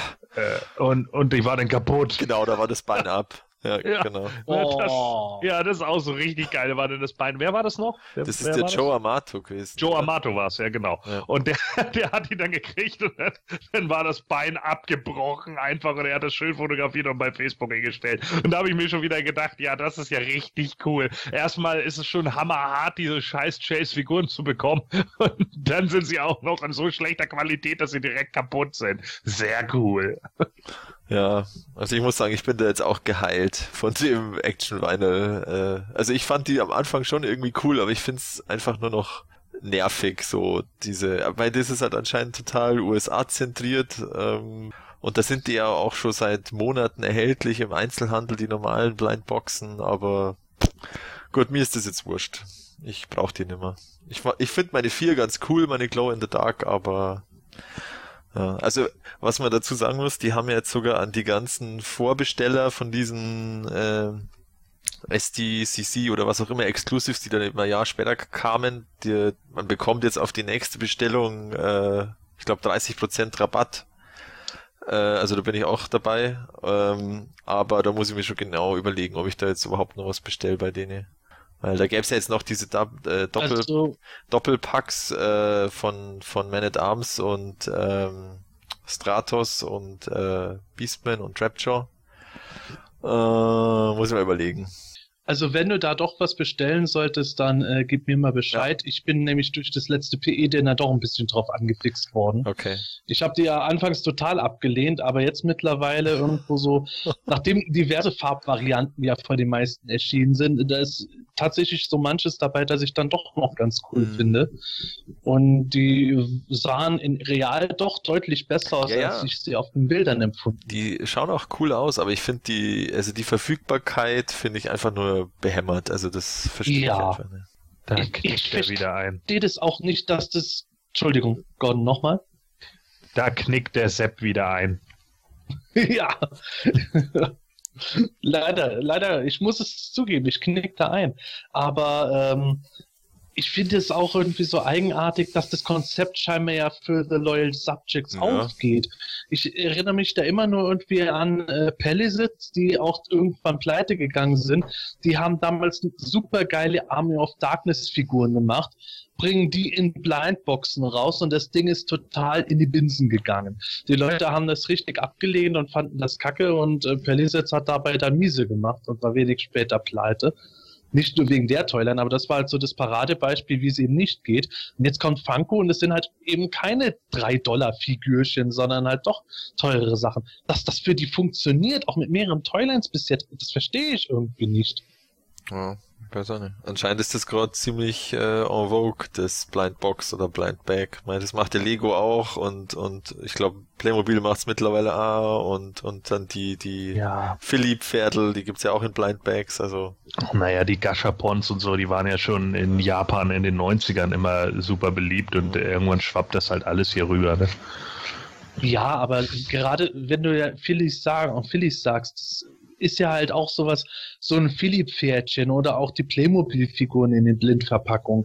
Da zahlst du drei Euro, ja, maximal klar. vier bei den höherpreisigen ja. Sachen. Das ist halt was ganz anderes. Ja. Für das Geld kann man dann auch mal sagen, ach, jetzt habe ich eine doppelte. Na gut, die kriege ich schon irgendwo getauscht oder weiter verschenkt. Aber nicht bei Viechern, die schon bei den Amis halt zwischen 10 bis 15 Dollar kosten. Das finde ich halt das Krasse dran, dass die dann da trotzdem so drauf abgehen. Und dann aber zugleich wieder jammern, wenn dann irgendein anderer was rausbringt wie eine Statue oder so. Oh, dafür habe ich aber jetzt kein Geld. naja, ähm, Thema Statuen, ich glaube, das ist ein guter äh, Zeitpunkt für die nächste Nachricht, nämlich die Sideshow-Statuen. Da äh, sind ja mittlerweile He-Man, Skeleton, Evelyn erschienen mhm. und Evelyn ist jetzt doch ausgeliefert worden. Aber Matthias, du hast ja äh, alle drei bisherigen Statuen schon. Ich habe da irgendwas gelesen, dass die Leute mit Evelyn nicht so ganz happy sind. Stimmt das? Ja, weil, also die hat ja so eine etwas eigenwillige Pose, dass sie so bisschen, äh, bisschen nach vorn gebeugt, also ihren Oberkörper, Oberkörper ein bisschen nach vorn beugt. Und ähm, an sich passt es schon, aber bei einigen ähm, äh, funktioniert es mit den mit den Haltestiften bei ihren Schuhen nicht ganz. Also dann die lehnt zu sehr nach äh, zu sehr nach vorne und dann schaut es irgendwie noch unnatürlicher aus. Und ähm, ja, also du konntest anscheinend auch nichts dran ändern. Also ich hatte wohl Glück, ähm, also die hat halt an einem Schuh, an einem äh, Stöckelschuh, hat sie halt vorne und hinten so richtig lange Haltestifte und die muss man wirklich mit Schmackes äh, da reinschieben in die Base, damit die da stabil steht und dann geht's auch, aber bei manchen ist da entweder sind die Bohrlöcher schief oder die Haltestifte und dann lehnen sie halt so weit nach vorn, dass die Pose, sag ich jetzt mal, etwas äh, unnatürlich ausschaut. Und ja, jetzt ist halt die Frage, mal wieder, ob Sideshow da irgendwelche Ersatzleistungen, also was weiß ich, eine Ersatzbase oder oder oder ein Ersatztorso, weil da hängen die, sind ja die Beine fest droh, ähm, liefert oder nicht, keine Ahnung. Ähm, also es gab schon einige Bilder jetzt online und ein, ein äh, Reviewer hat dann sogar auch empfohlen, dass man einfach unter die Base sozusagen irgendwie ein kleines Stück Papier heute legen soll, damit dann die Base ein bisschen schief ist in die andere Richtung und dann schaut die, die Pose nimmer so unnatürlich aus. Gut, das ist natürlich schon bei der 500 Euro Statue etwas äh, unbefriedigend, aber ähm, also wie gesagt, also ja, ich gibt's denn da nicht High-End Bierdeckel für die Sammlung? Nee, also die hat jetzt Sideshow nicht mit äh, angeboten, die High-End äh, äh, Pose Ausgleichsscheiben äh, und äh, ja, also ich hatte wohl Glück äh, oder oder ja, ich bin halt von der von dem Teil, der wo es passt und äh, der das halt dann auch, da gibt's halt dann auch bestimmt einige, die das halt dann einfach nicht posten, dass es passt. Also ich gehe schon davon aus, dass der Großteil in Ordnung ist von den Evelins. Ähm, aber es gibt halt mal ein paar immer, die so ein bisschen nach vorn lehnen. Und also, also sie fällt, fällt nicht um, das ist es nicht, aber sie schaut halt komisch aus, die Pose. Ja, wer hätte gedacht, dass sich männliche Sammler mal darüber beklagen, wenn eine Frau sich weit nach vorne beugt. Exakt. Oh, 20 Euro für die Schuhkasse. Ja. Aber ich fühle mich da frappant an die Neckar-Mini-Statuen erinnert, weil ich habe bei mir in der Vitrine zwei Evelyn-Stactions stehen, die sind auch alle schief. Und jetzt prompt bei den Sideshow-Statuen.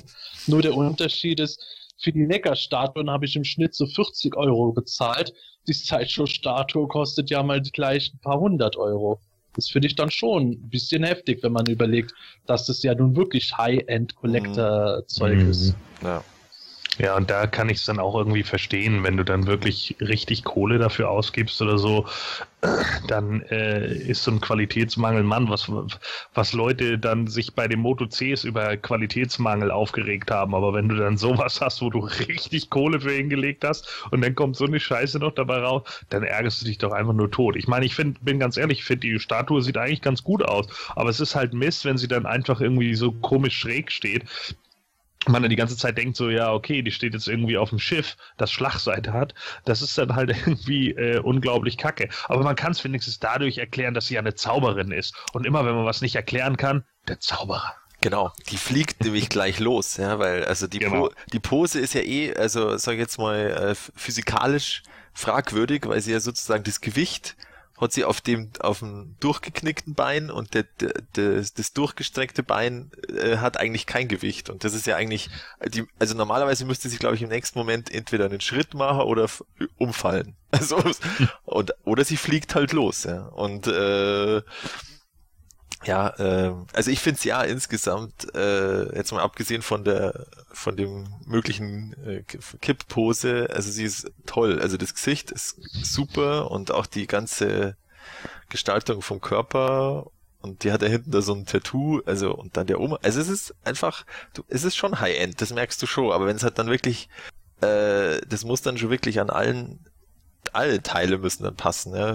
Eben die Haltestifte oder die Bohrlöcher, das muss dann einfach passen. Und das ist natürlich dann schon schade, wenn es dann bei ein Paar einfach dann nicht funktioniert. Das, das kann ich auch nachvollziehen, den Ärger. Definitiv. Ja. Und ich hatte echt bei meinen drei äh, echt Glück. Also da ist bei keinen ist irgendwelche, sind irgendwelche Macken dabei. Ja, nicht unbedingt High-End sind äh, die aktuellen Vinylfiguren von Funko, die Dorps, über die haben wir ja schon geredet. Jetzt kommt äh, dazu was Neues, beziehungsweise ist schon erhältlich. Von den Dorps Wife ist äh, He-Man und Battlecat im Funko-Shop für rund 25 Dollar erhältlich, wobei der He-Man äh, in Battle Armor äh, einbemalt ist. Ja, bemalt, kann man sagen. Ja, hat tatsächlich sogar auf PE einige Leute gefunden, die gesagt haben, auch ja, die Dorps selber vielleicht nicht unbedingt so doll, aber der Battlecat ist schon süß. Matthias, gehörst du auch dazu? Äh, na, tatsächlich, irgendwie bei den Dorps bin ich jetzt auch wieder geheilt. Da habe ich ja auch kurz überlegt, ob ich die, ob ich mir die bestelle. Ähm, aber mittlerweile ähm, brauche ich die jetzt auch nicht mehr. Also ich find's faszinierend, dass, äh, dass Funko da so engagiert ist und da wirklich jetzt ein, äh, eine exklusive Figur nach der anderen oder jetzt da eine, eine, ein Set sogar raushaut. Ähm, aber ich brauch's jetzt nicht. Ja, also. Gott, ich glaube, dich muss ich gar nicht fragen. Naja, also ich, muss sagen, vom, vom Witzfaktor her finde ich die Dorbs Rides bisher am geilsten, weil äh, ich einfach dieses Outfit lustig finde und Battlecat hat halt einfach eine unglaublich geile Fresse. Ja. da muss ich halt echt drüber lachen. So, der sieht so aus, als wenn er irgendwie 25 Tüten durchgezogen hat. So. Also das ist schon einfach echt endgeil. Ähm, deswegen, da war ich sogar zwischenzeitlich mal ganz kurz im Überlegen, aber im Endeffekt ist das halt wie mit den ganzen anderen Sachen, die die Funko da hat, äh, genauso wie Pop. Ich habe sogar einige Pop-Figuren, weil mir die irgendwie alle mal geschenkt wurden irgendwie Wrestling-Figuren vom Undertaker und von Hulk Hogan und dann habe ich noch einen Deadpool und ich glaube einen kleinen Groot oder so. Und äh, aber damit will ich auch gar nicht anfangen, weil das sind wieder so endlos viele. Alleine die POP-Figuren da, also die Pop-Figuren, das ist ja ein, äh, das ist ja Fass ohne Boden. Denn dann hast du die 169, die irgendwie Doctor Strange ist, aber das ist ja halt nur die 169 aus der Marvel Collection weil es ja noch eine 169 aus der Star Wars Collection gibt und aus der DC Collection und bla bla bla. Und wenn du dann im Endeffekt irgendwie zusammenfasst, dass du da weit über 1000 Figuren irgendwann hast äh, dann wirst du ja wahnsinnig. Also ja. das, das, äh, das, das habe ich so schon. Also das reicht mir dann auch. Ähm, deswegen, äh, keine Ahnung, da habe ich dann einfach auch gesagt, nee, also äh, vielleicht mal als Gag oder irgendwie sowas, wenn's, wenn man es mir schenkt zum Geburtstag oder so, dann würde ich mich drüber freuen und würde es auch lustig finden und würde es mir hier ins Regal stellen. Aber ich glaube, da werde ich wohl doch eher die Finger von lassen. Ist halt auch wieder ein Exclusive, was wieder nur im Funko Shop erhältlich ist und der schickt natürlich auch wieder nur in die USA und damit ist es auch wieder nervig. ja. Aber die normalen Dorps, die könnten doch im deutschen Handel irgendwann ja, ja. mal erhältlich sein. Die GameStop oder so oder Toys R Us hat mittlerweile ja. auch diese Pop-Vinyl-Figuren. Ja, also äh, äh, GameStop und so haben die auch. Also ähm, wir waren jetzt ja gerade im GameStop da auch in Göttingen und da waren äh, auch, glaube ich, äh, Popfiguren von Sailor Moon und so. Und ich, wenn mich nicht alles täuscht, war auch eine von Dorps dabei, irgendein mhm. Batman oder so. Ähm, das ist natürlich klar, die suchen sich natürlich dann auch manchmal ihr Merchandise ja auch selber aus. Die können dann ja selber importieren und die Leute, die dann da arbeiten, die kennen sich dann auch ein Stück weit mit der Materie aus. Ähm, äh, wenn die mich dann fragen, ob sie mir helfen können, sage ich nein. Und das war es dann auch. So, jetzt ist gerade hier mein Moto Classics Many Faces von Jitsu umgenietet worden. Scheiße, das hat man davon, wenn man nach dem Toyuma-Knipsen hier noch ein paar Figuren übrig stehen hat. ich habe jetzt total den Faden verloren. Würde ich sagen, ja, wir waren fertig damit. Weiter. Wir machen einfach Wunderbar. Wir machen einfach weiter. Wir sind absolute Vollprofis hier. Also jetzt kommt es. Das große Thema. Moto Classics Wave 1 von Super 7 wurde enthüllt.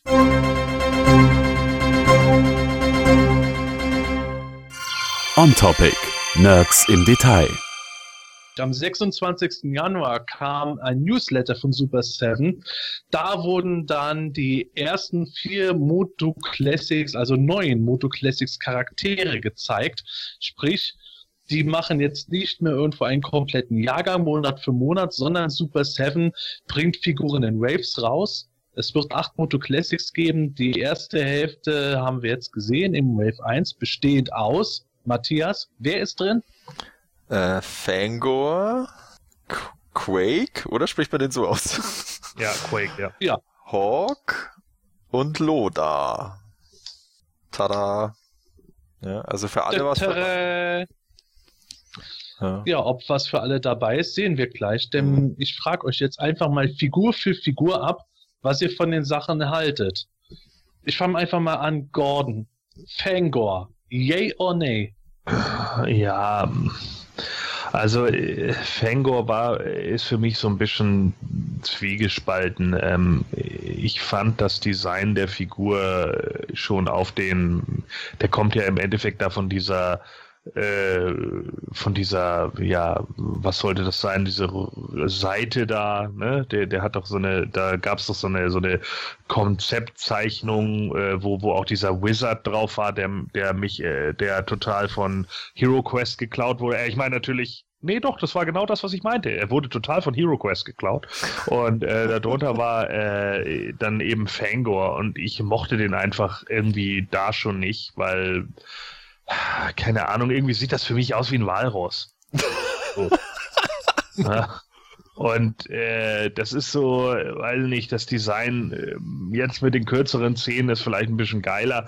Also eigentlich den Körper finde ich schon ziemlich cool. Ich finde auch die Idee mit dieser, mit der, mit der Rüstung ganz geil, so mit den, mit den Schlangen da und so, diese kleinen verschnörkelten Verzierungen. Es ist, passt auch irgendwie äh, hat allerdings für mich auch nicht so ganz diesen Vintage-Moto-Style, weil das für mich schon wieder mehr wie so eine ja, irgendwie sind da vielleicht auch zu viele Farben drin oder es ist zu viel so auf diesem spartanischen Stil gemacht mit dem Gold etc da fehlt mir manchmal so diese, diese drei Farbkombinationen, die man irgendwie so aus dem Alten hat.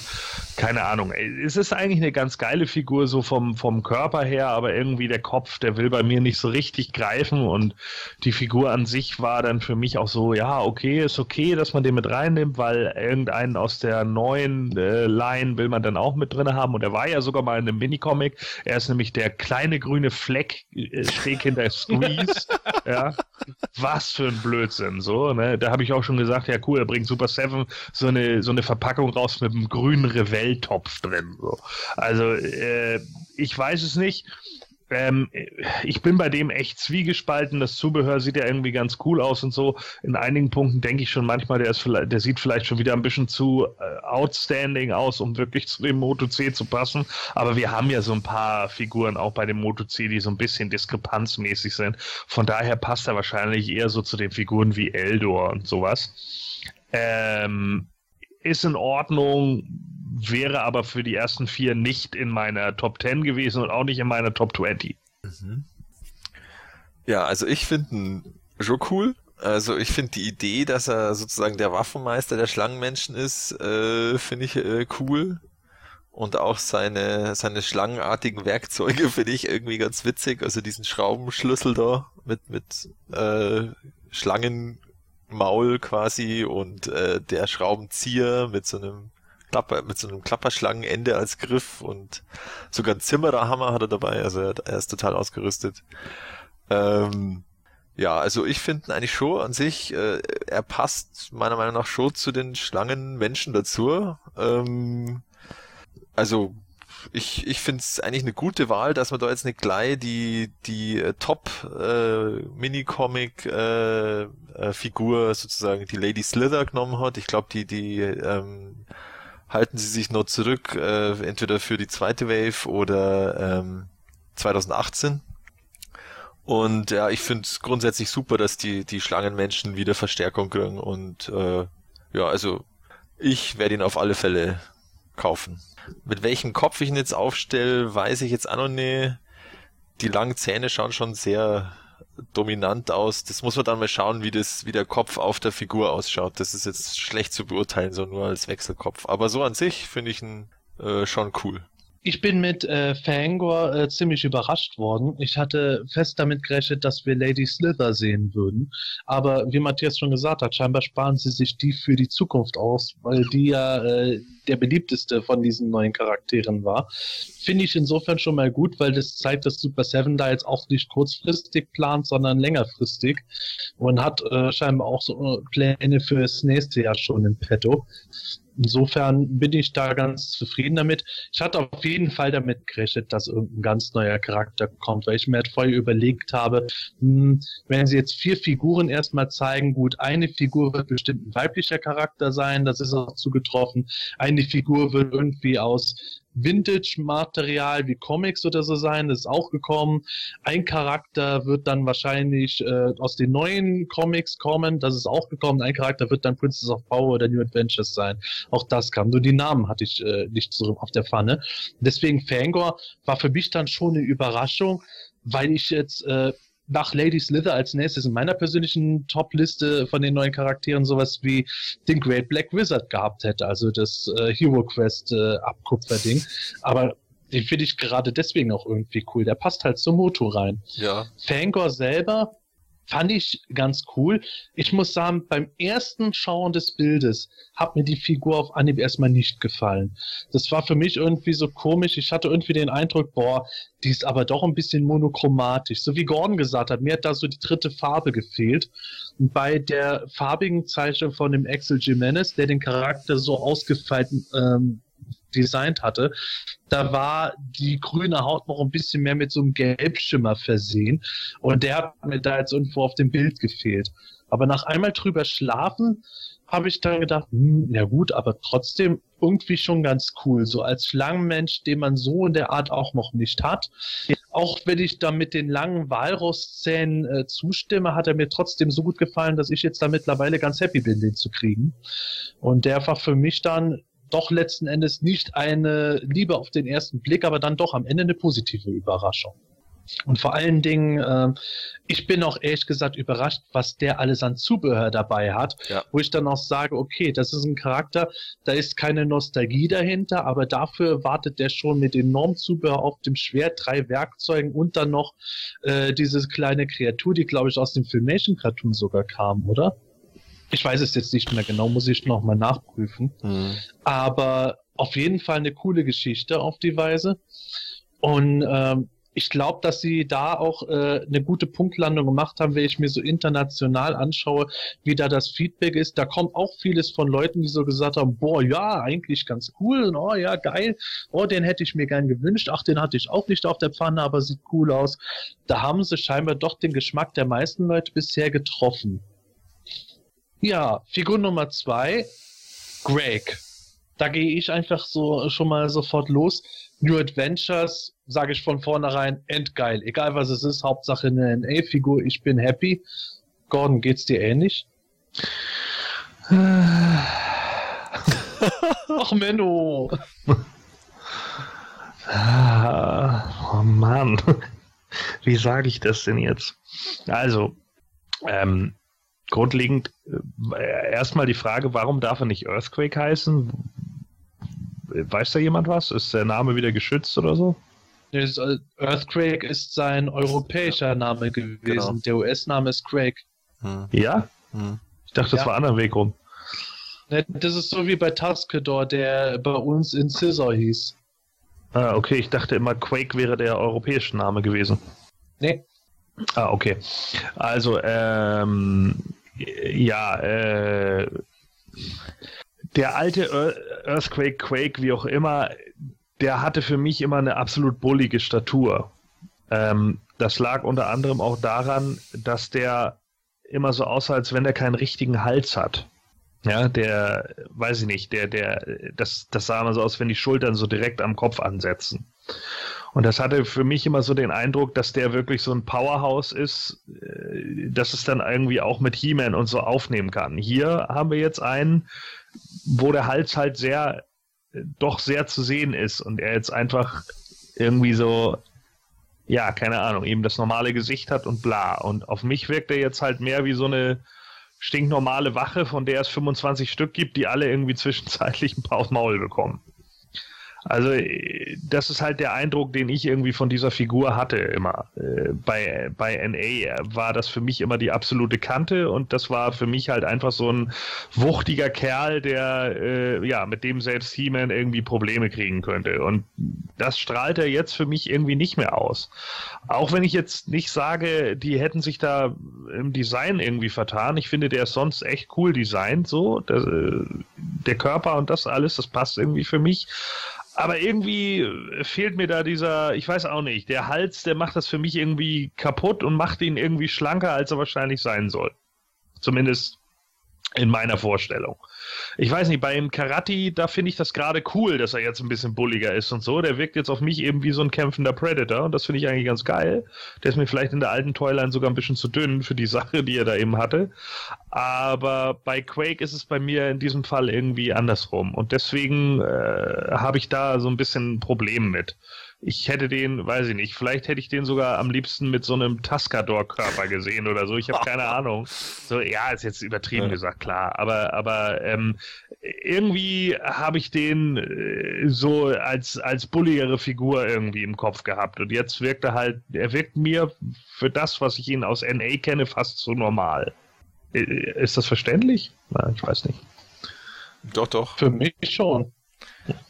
Also ich persönlich finde ich das jetzt nicht so schlimm oder nicht so den Unterschied. Also was mich, äh, also mir gefällt auch gut, also vor allem diese, diese Rüstungsgestaltung, weil das alles so diese Metallplatten, also wenn sie das so beibehalten, dann wirklich bei der, weil das schaut ja schon alles sehr ähm, detailliert aus und auch diese, diese Monitor oder Anzeige da auf seiner Brust, ähm, finde ich ganz cool. Das Einzige, was mich ein bisschen stört, ähm, das sind diese comicartigen Augen. Gott, das ist natürlich vorlagengetreu.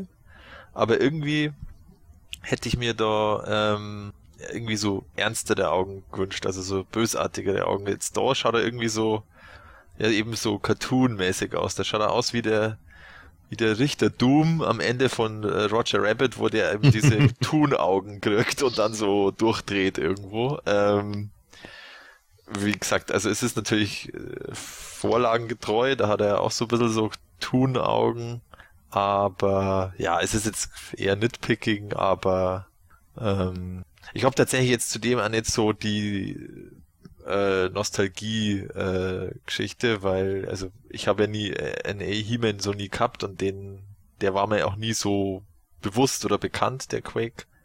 Äh, aber so jetzt, der ist für mich jetzt quasi eine neue Figur und da, da gefällt er mir schon sehr gut. Also ich kann dazu schon mal sagen, äh, die Cartoon-Augen, ja, es stimmt irgendwo, aber mich stört's gar nicht. Wo, was mich aber regelrecht begeistert ist, keine Trapjaw-Beine. also Leute, seien wir ehrlich, die Trapjaw-Beine, so charakterspezifisch die schon waren und dann schon bei drei Vintage-Figuren benutzt wurden und dann sind die bei den Moto Classics bei mittlerweile, glaube ich, ein Dutzend Figuren angewandt worden. Ich hätte im Strahl gekotzt, wenn jetzt Greg auch nochmal als mittlerweile dritter New Adventures Mutant diese Beine bekommen hätte. Insofern bin ich allein deswegen schon dankbar. Ähm, das, was Gordon gesagt hat mit der Statur, ich kann das nachvollziehen ähm, ich, hätte, ich hätte mir auch vorstellen können, dass Greg zum Beispiel einen anderen Oberkörper bekommen hätte, der einfach nur ein bisschen breiter ist, so wie der von Leech gemacht wurde. Ich glaube, das hätte bei dem schon was ausgemacht. Aber trotzdem ist er mir jetzt nicht zu dünn. Vielleicht, äh, weil er mir auch äh, schon früher nicht so wie der enorme Brecher vorkam, sondern einfach nur einer, der äh, mit seinen Armen ordentlich zuschlägt. Und Deswegen stört es mich nicht, äh, stört es mich nicht so wie Gordon. Ich kann aber den Einwand nachvollziehen, wenn das jemand so empfindet. Das ist, glaube ich, so ein bisschen wie ich von Anfang an bei Tuskedor gesagt habe. Der ist mir zu bullig gewesen mit diesen Ramen-Ausmaßen. Als die Figur dann daheim war, hat er mir trotzdem gut gefallen, aber ich glaube, ich hätte den normaler Statur genauso gut gefunden. Und bei Craig ist es halt umgekehrt so ähnlich. Der hätte bulliger sein können, aber so ist er für mich auch okay. Und ich bin ehrlich gesagt da überrascht gewesen, weil ich da mit Lizor gerechnet hätte. Aber den heben sie sich wahrscheinlich jetzt auch wieder noch ein bisschen auf. Und äh, Greg ist insofern äh, eine ganz coole Sache für mich, weil das eine Figur war, die habe ich als Kind nie gehabt. Ich habe zwar fast gar keine New Adventures Figuren gehabt, aber den habe ich auch nicht bei irgendwelchen Freunden gesehen, die sonst immer alles hatten. Das war so ein gewisses Mysterium für mich, weil ich den nur aus Werbemagazinen gekannt habe. War dann froh, als ich die damalige NA-Figur als Erwachsener mir kaufen konnte. Und das ist für mich jetzt auch wieder so ein bisschen was Besonderes, weil der einfach so dieses gefühlte Mysterium, was das Toy betrifft, um sich hatte für mich. Deswegen bin ich da ganz happy, den zu sehen. Ja, dritter im Bunde, der weibliche Charakter, ein Filmation-Charakter, nämlich Hawk. Hawk ist äh, im Grunde zugleich aber auch äh, Delora, weil Hawk kommt mit Wechselkopf. Für die Leute, die jetzt mit dem Charakter nichts anfangen können, im Filmation Cartoon war Hawk eine Avionierin, die im Grunde äh, bisschen so als Schurkin dargestellt wurde, wurde dann aber natürlich wieder irgendwo äh, bekehrt, nachdem Skeletor sie verraten hat. Und ähm, die hat halt einen Wechselkopf dabei äh, für Delora. Stratos ist seine Ehefrau. Die sah nämlich im Zeichentrick fast genauso aus, hatte nur keine Orangen, sondern blonde und längere Haare. Ja, und ansonsten ist noch ein Blaster dabei vor den Avioniern und wenn ich es richtig sehe, das 2000X-Schwert von Hawk. So viel erstmal dazu. Matthias, was sagst du dazu? Ja, also ist natürlich sehr Filmation äh, orientiert. Also sie sind ein bisschen von diesem ähm, Classics Ansatz weg, dass sie zwar Filmation Charaktere äh, umsetzen, aber dann mit mehr Details ähm, ähm, äh, versorgen. Und also grundsätzlich ist es natürlich auch ein Ansatz. Äh, sie schaut aus wie aus dem äh, Cartoon gefallen im Grunde, ähm, was jetzt an sich nichts Schlechtes ist und ähm, was sie ja offensichtlich auch gelöst haben, ist das, äh, ist das äh, weibliche Oberkörperproblem, was ja manchmal ein bisschen komisch ausgeschaut hat im, im, im Lendenbereich, dass ja irgendwie, äh, siehe Glimmergate, also Windeln und so. Und äh, auch der Oberkörper scheint ja auch so eine Art äh, Kugelgelenk jetzt zu haben und immer einfach so eine ähm, äh, ja, so ein Drehkörper oder irgendwie so, das dann ein bisschen so komisch ausschaut bei weiblichen Körpern. Ähm, ja, also ich werde sie wahrscheinlich als, als Delora aufstellen, also eher so Richtung Hörspielmäßig. Also da weiß man natürlich nicht, wie die da ausgeschaut hat, aber so, das ist eher so mein Ansatz. Weil der, der, der Wechselkopf ist ja dann. Doch, man weiß es. Ach da, man weiß, dass die auch blond war, oder wie? Oder von. Ach, von vom Remus-Hörspiel, oder wie? Ja, vom Remus-Hörspiel. So. Laura war in, der, in dem Remus-Buch eine äh, normale Menschenperson. Ah, okay. Ah, das. Ah, das. Oh, gut. Dann muss ich Remus, äh, dann ist es für mich nicht Kanon, das zählt dann nicht. Dann Apokryph. Äh, auf alle Fälle, ja. Äh, nö, also ich finde sie auch äh, als weibliche Figur ist sie gut gelungen und ähm, ja, ganz interessante Diskussion ist ja aufgekommen, dass sie ja eben äh, nicht komplett grau ist, wie eben der Classics Stratos und damit ja eigentlich nicht ganz avionisch. Ähm, ja gut, aber so haben sie halt im Filmation Cartoon ausgeschaut, die, äh, äh die Hawk. Und ähm, ja, vielleicht ist es ja bei den Avionern auch so, dass die, äh, dass die Männer, die haben halt einfach ein bisschen mehr Körperbehaarung und schauen dann so aus wie der Stratos. Und die, die Frauen sind eher so zart und haben eher noch hellere Haut. Gordon, hättest du bei der Figur lieber mehr Details gehabt oder sogar ein ganz anderes Design noch näher an Stratos ran? Oder was sagst du zu Hawk? Ja, also ich finde, ähm, ja, Hawk ist schon äh, recht detailarm. Also da habe ich auch erstmal geguckt. Also das ist eben das, was ich meine. Ne? Man, man sieht jetzt einen Fangor mit diesen ganzen Verschnörkelungen und bla. Und dann steht daneben Hawk. Und keine Ahnung, ich glaube, jemand, der es nicht wüsste, würde wahrscheinlich sagen, gehören die überhaupt zur gleichen Toyline? So, und das, das haben wir ja aber eben ein paar Mal beim Moto C schon gehabt, aber ich finde gerade Hawk macht es jetzt halt wieder sehr deutlich und zeigt halt auch, wie detailarm äh, eben die, die Filmation, der Filmation-Bereich dann wieder ist. Vielleicht wäre es sogar sinnvoller gewesen, sie bei dem Filmation-Bereich dann zu bringen, weiß ich nicht.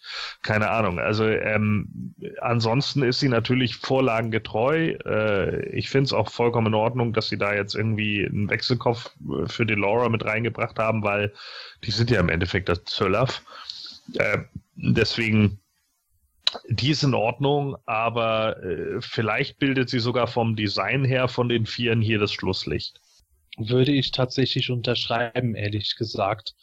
Ähm, ich sehe zwar schon, dass die zu Moto Classics passt, insofern als dass die Federn der Flügel äh, ausmodelliert sind und so ein paar Konturen und so Details drin sind, wo ich weiß, in der Filmation Toyline oder He-Man and the Masters of the Universe Toyline, hatten wir bei den Fragen, da wäre sie mit Sicherheit noch detailärmer gewesen.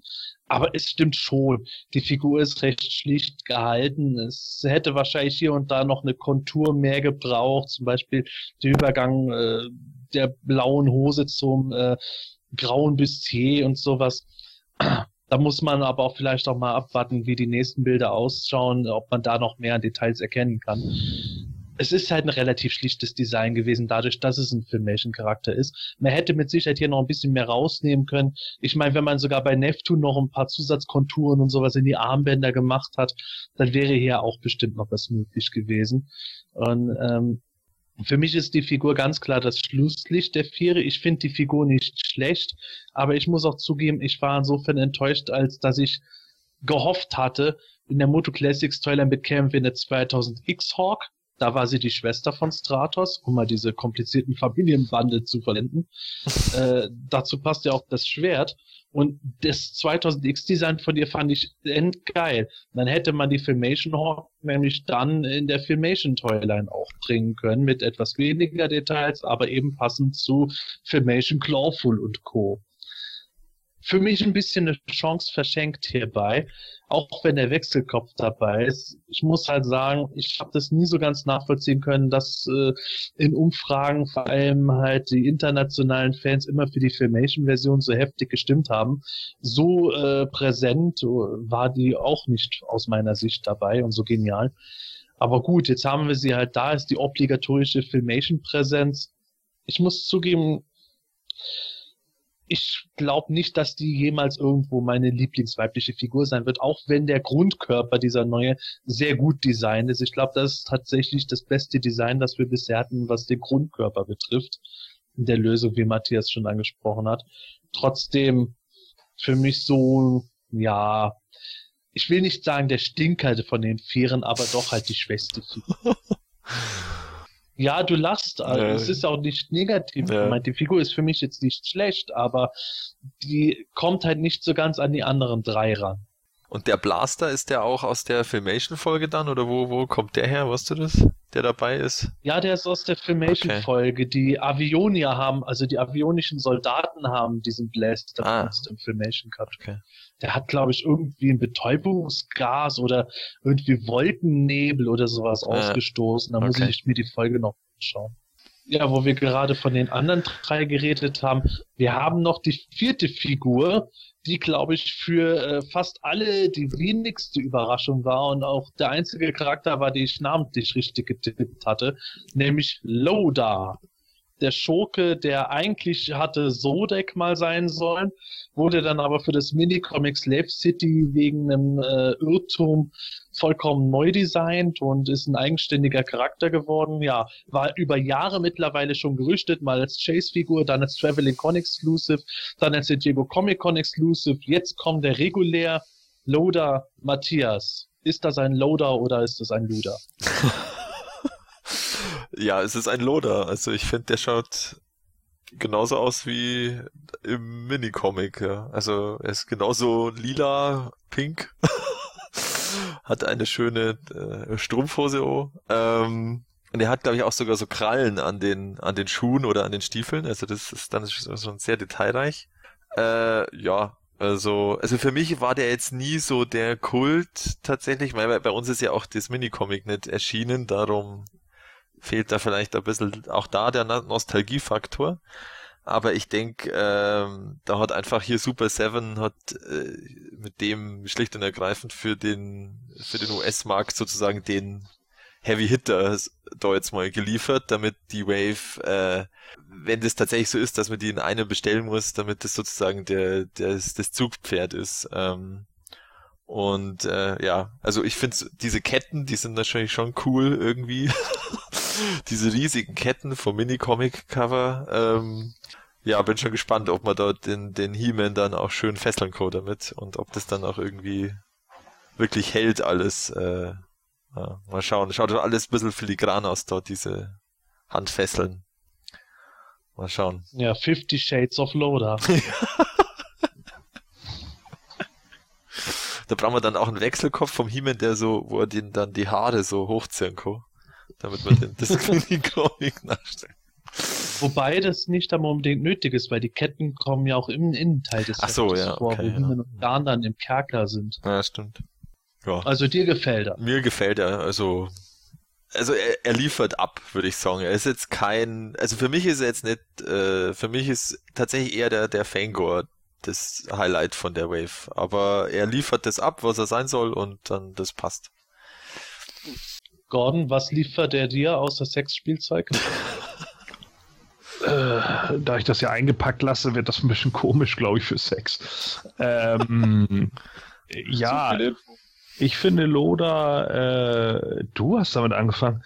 Ähm, äh, ich finde ihn gut umgesetzt. Ähm, viele haben sich jetzt irgendwie ein bisschen darüber mokiert, irgendwie. Äh, ich weiß nicht, es war einer dabei, der gesagt hat, ich hätte gern noch die, die Zauberstrahlen da von ihm gehabt. Ah ja, stimmt. Genau.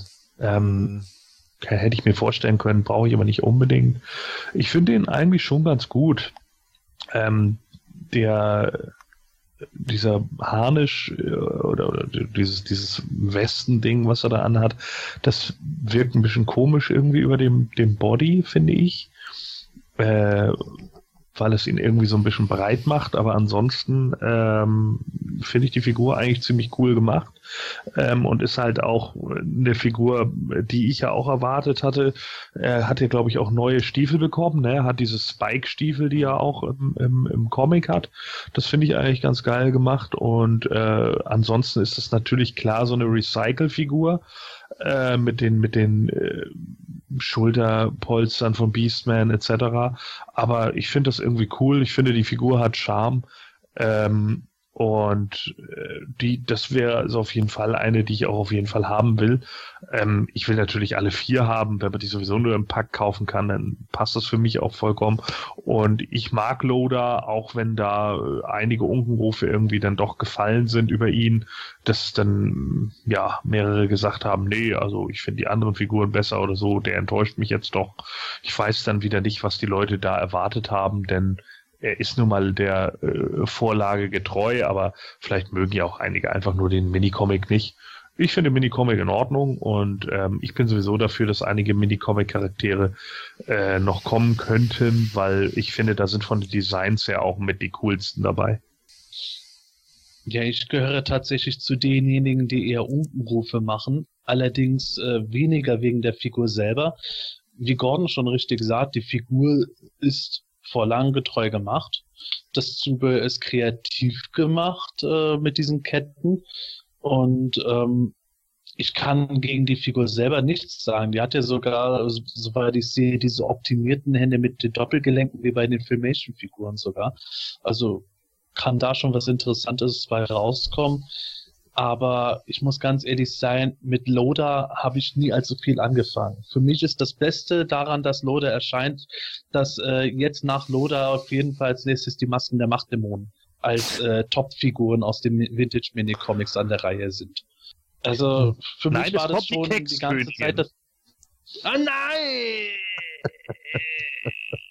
ja ja, Loda war für mich schon seit die ersten Gerüchte waren so eine Figur, so ähnlich wie der äh, 2000X Evil Seed, ist total beliebt bei anderen Leuten, aber für mich selber irgendwie so, so, meh. Äh, ja, guckt, dass er kommt, damit äh, wir es hinter uns bringen. Und insofern, ich kann mir vorstellen, dass die Figur bei mir zu Hause dann doch irgendwo noch ein paar Punkte gut macht. Aber ich muss ganz ehrlich sagen, der Charakter gibt mir einfach zu wenig, als dass ich jetzt von der Figur begeistert sein könnte. Die ist für mich so äh, Rang 3 in dieser Vierergruppe. Ich habe zwei Figuren dabei, die ich wirklich gut finde. Äh, eine, eine Figur, äh, die ich jetzt einfach vom Charakter nicht so toll finde, die andere Figur von der Umsetzung her ein bisschen fade. Ist für mich jetzt ein ganz ordentlicher Mix insgesamt, aber ich werde mit Sicherheit nie Freudentaumel wegen Loader veranstalten. Ja, Matthias, Gordon hat es jetzt gerade schon mal angesprochen mit dem, äh, kaufen, nicht kaufen. Wir, wir stimmen ja alle drei damit überein, auch wenn man diesen besser und jenen schlechter findet, dass wir die Figuren alle vier haben wollen. Aber ist da schon irgendwas raus, was die Figuren eigentlich kosten und ob die nur im Set oder individuell erhältlich sein werden? Nee, leider nee. Also da gibt's bis zum heutigen, also bis zum Aufnahmetag, wir haben jetzt äh, Anfang Februar, äh, keine Infos. Ähm, es gibt nur Vermutungen. Ich glaube, der Wild Staples hat mal gepostet, dass er davon ausgeht, dass es wirklich eher, dass man wirklich die komplette Wave kaufen mu muss, also ein Vierer-Set sozusagen. Ähm, ob das jetzt stimmt, keine Ahnung. Äh, ja, also was definitiv ist, sie haben sich eben von dem Abo-Modell verabschiedet. Äh, und aber wann jetzt genau die Vorbestellung startet, wann dann die Figuren kommen nach der Vorbestellung, das ist unklar. Es gab ja diese Podcast-Ausgabe vom äh, Ross Kugel Dinner von Heman.org, wo der Brian Flynn drin war. Da hat er mal, da hat er mal was von, dass sie jetzt eben schon so weit sind, dass sie ab der Vorbestellung ungefähr drei Monate brauchen äh, in der Fabrik mit der Herstellung Ähm, ja, muss man einfach schauen. Äh, ich war, ich hatte irgendwie jetzt schon erwartet, dass jetzt bei der bei der Enthüllung von den Figuren auch gleich äh, ähm, die Info geben, was sie kosten und wann sie vor, vorzubestellen sind. Ähm, das hatte ich eigentlich auch eben in dem Podcast so verstanden, dass, äh, dass der Brian Flynn diese Infos eigentlich auch erst haben oder erst sicher haben will, bevor er das enthüllt. Aber vielleicht war jetzt der, der Druck zur Enthüllung sozusagen höher als die, ähm, als es dann zu schaffen, diese, diese Infos schon endgültig zu haben ähm, weil jetzt dann doch in den Foren immer mehr äh, irgendwie nachgefragt wurde, was denn jetzt ist nach der Verschiebung von Dezember und dann auf ja war er dann bloß ungefähr im Januar und dann war Ende Januar und alle waren schon ungeduldig. Ähm, ja, wir muss man jetzt noch abwarten. Ich denke mal, also spätestens auf der New York äh, Teufel müssen es das äh, bekannt geben. Okay, dann müssen wir da mal noch ein bisschen abwarten. Ähm, wenn wir jetzt uns diese vier Figuren anschauen, die halt eben jetzt so eine klassische Wave bilden werden, wie seht ihr das? Ist das jetzt insgesamt schon ein gelungener Start von Super Seven? Fasst es mal ein bisschen so für euch zusammen, Gordon. Ja, also absolut. Ich finde es vollkommen gelungen, den Start von Super Seven. Also zumindest mit dem, was sie anteasen. Äh, ob das jetzt tatsächlich alles auch dann wirklich zustande kommt, müssen wir ja trotzdem noch abwarten. Also äh, das weiß man ja dann auch im, im Endeffekt nicht. Äh, wenn die jetzt irgendwie merken, ja, okay, da ist überhaupt so zu wenig Interesse dahinter oder sowas, kann es das ja trotzdem noch um die Ohren fliegen. Also kommt halt immer drauf an. Wir müssen da eben auch ein bisschen realistisch sein. Ähm, aber von dem, was bis jetzt irgendwie hier gezeigt wird und so, finde ich das vollkommen in Ordnung, was, was uns da gezeigt wird. Das klang jetzt sicherlich auch negativer, als es im Endeffekt für mich ist. Wir sind da ja wahrscheinlich auch schon auf einem Niveau äh, des in Anführungsstrichen Meckerns oder des, sagen wir mal, vielleicht besser Kritisierens, äh, dass das äh, eben recht hoch ist. Aber es gibt eben so ein paar Punkte, die man mit, mit Figuren einfach verbindet und das ist dann halt der Grund, warum man sie so so und so bewertet und das ist dann eben so. Es muss ja auch nicht jeder mit mir einer Meinung sein, das ist auch vollkommen okay, was äh, die Figuren angeht. Ich finde aber, sie haben es richtig gemacht, dass sie eigentlich äh, aus jedem Bereich was genommen haben. Wir haben einen Enailer, wir haben eine Filmation-Figur, wir haben eine Vintage-Figur, zumindest eine Mini-Comic-Figur und eben eine neue Figur. Also man hat jeden Bereich abgedeckt und das ist schon mal äh, extrem schlau, weil man so einfach erstmal jeden Bereich der Fans irgendwie äh, versucht zu treffen und ähm, ähm, klar wird da vielleicht nicht jede Figur immer bei jedem gleich äh, gut sein, aber ich bin zum, zumindest schon mal froh, dass wir hier nicht irgendwie die x-te He-Man-Variante sehen, ich bin so froh, dass irgendwie kein Slime Pit He-Man oder so ein Scheiß gekommen ist, also Usor oder wie auch immer er heißt. Äh, denn mit sowas habe ich eigentlich wirklich gerechnet, dass, dass eine so eine Figur kommt, die, die halt möglichst billig zu produzieren ist. Was ja auch noch kommen kann. Es sollen ja angeblich, glaube ich, acht Figuren im Jahr kommen. Also könnte er natürlich noch unter den nächsten vier sein, aber dass er zumindest nicht unter den ersten vier ist, um das erstmal anzuteasen, finde ich, macht Super Seven hier schon ziemlich richtig. Ja, da kann ich direkt so ein einschlagen, was du gesagt hast mit diesem Jammern auf hohem Niveau und es ist für jeden was dabei. Ich sehe das auch ein bisschen so, äh, dass wir momentan, das habe ich auch schon mal auf Journey im Forum gepostet, dass wir momentan auf so einem Stand jetzt sind, seien wir ehrlich, fast alles von den Haben-Muss-Listen ist mittlerweile abgekrast für die meisten Leute. Das alles, was seit 2016 kommt, das sind so Bonus-Sachen. Mal ist was dabei, wie man sagt, oh, endlich kommt ein Darius oder oh, geil, ein Skelk und wer hätte das gedacht? Dafür sind andere Sachen dabei, wo äh, der eine oder andere wiederum sagt, oh, ein Skelk äh, bockt mich überhaupt nicht, weiß gar nicht, was das ist. Und so ähnlich ist es dieses Jahr jetzt auch. Es wird halt immer schwerer werden, eine Zusammenstellung zu finden, wo wirklich 99 Prozent der Fans einfach überglücklich sind.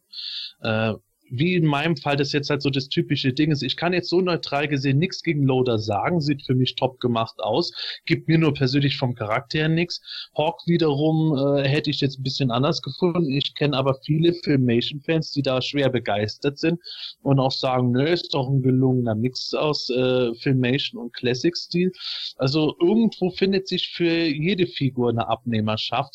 Und wenn man sich das insgesamt anschaut, sind die Leute dann doch dafür, dass wir eben den Rest vom Schützen Fest sind und für die kommenden Waves immer haben, doch recht glücklich gewesen. Und das ist bei mir am Ende auch sowas, wo ich sage, ich muss ja nicht von jeder Figur absolut begeistert sein. Aber zwei Figuren finde ich schon mal geil, bei den anderen, äh, die finde ich zumindest nicht ganz verkehrt. Und insofern bin ich insgesamt dann recht zufrieden damit. Ja, also was die Figurenauswahl angeht, kann ich mich da nur anschließen. Ich finde es auch äh, schlau, also sowohl äh, aus allen Bereichen was zu bringen, als auch jetzt nicht eben gleich alle Top, ähm, gleich die Top 5 sozusagen oder Top 4 in dem Fall äh, von den Listen rauszuhauen, sondern da sozusagen auszuwählen und sich dann mal was aus, aufzusparen für, ähm, ja, soll ja sogar schon für 2018 dann auch schon Pläne geben, laut Brian Flynn. Äh, das Einzige, was ich jetzt auch ein bisschen, was mir eben äh, jetzt nicht so, was ich ein bisschen kritisieren will, ist, ist die Kommunikation. Eben das, dass sie jetzt noch keine Preise oder, oder eben zumindest ein Vorbestelldatum nennen, finde ich nicht so toll. Und auch jetzt, wie es im Vorfeld von der Enthüllung gelaufen ist, ähm, dass da eben, also es war dann irgendwie ausschließlich übers He-Man-Org Forum irgendwelche Posts, äh, äh, ja, eventuell kommt nächste Woche was oder ähm, eben es ist jetzt dann in der Woche vom 23. bis zum 27. Januar kommt dann die Enthüllung. Also eben alles so übers He-Man-Org Forum. Ähm, ich verstehe nicht, warum sie das nicht einfach selber über ihre ganzen Kanäle machen oder über eben über Facebook, dass sie da einfach mal eben Post raus haben. Das verstehe ich halt nicht, weil das dauert ja nicht lang und dann ist das irgendwie so eine offizielle Info. Ähm, ja, mal schauen. Also der, es ist ja angekündigt, dass es eine Art wöchentlichen Newsletter gibt irgendwann mal, den Masters Monday. und äh, da soll dann entsprechend äh, der der Informationsfluss aufrechterhalten bleiben. Äh, ich bin gespannt, ob sie das äh, so einführen und dann auch durchhalten jede Woche, weil das ist ja auch die Frage, ob man den dann jede Woche mit irgendwelchen Infos tatsächlich äh, füllen kann. Ja, wir haben jetzt schon ein paar Mal die New York Toy Fair angesprochen. Die findet vom 18. bis 21. Februar statt. Da hoffen wir eben, dass noch ein paar Details bis dahin bekannt werden und vielleicht auch schon und wo zumindest klar ist, wann die Vorbestellphase für diese Figuren stattfindet.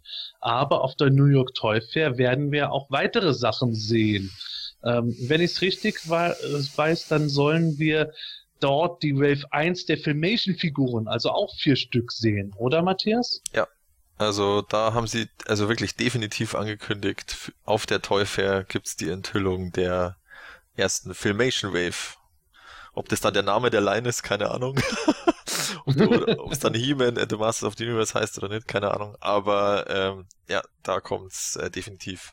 Und da ist ja auch die, sag ich jetzt mal, die Aufmerksamkeit dann am größten. Also ich erwarte auch, dass man dann da die, die Classics-Figuren als Prototypen sieht. Also, denke ich schon.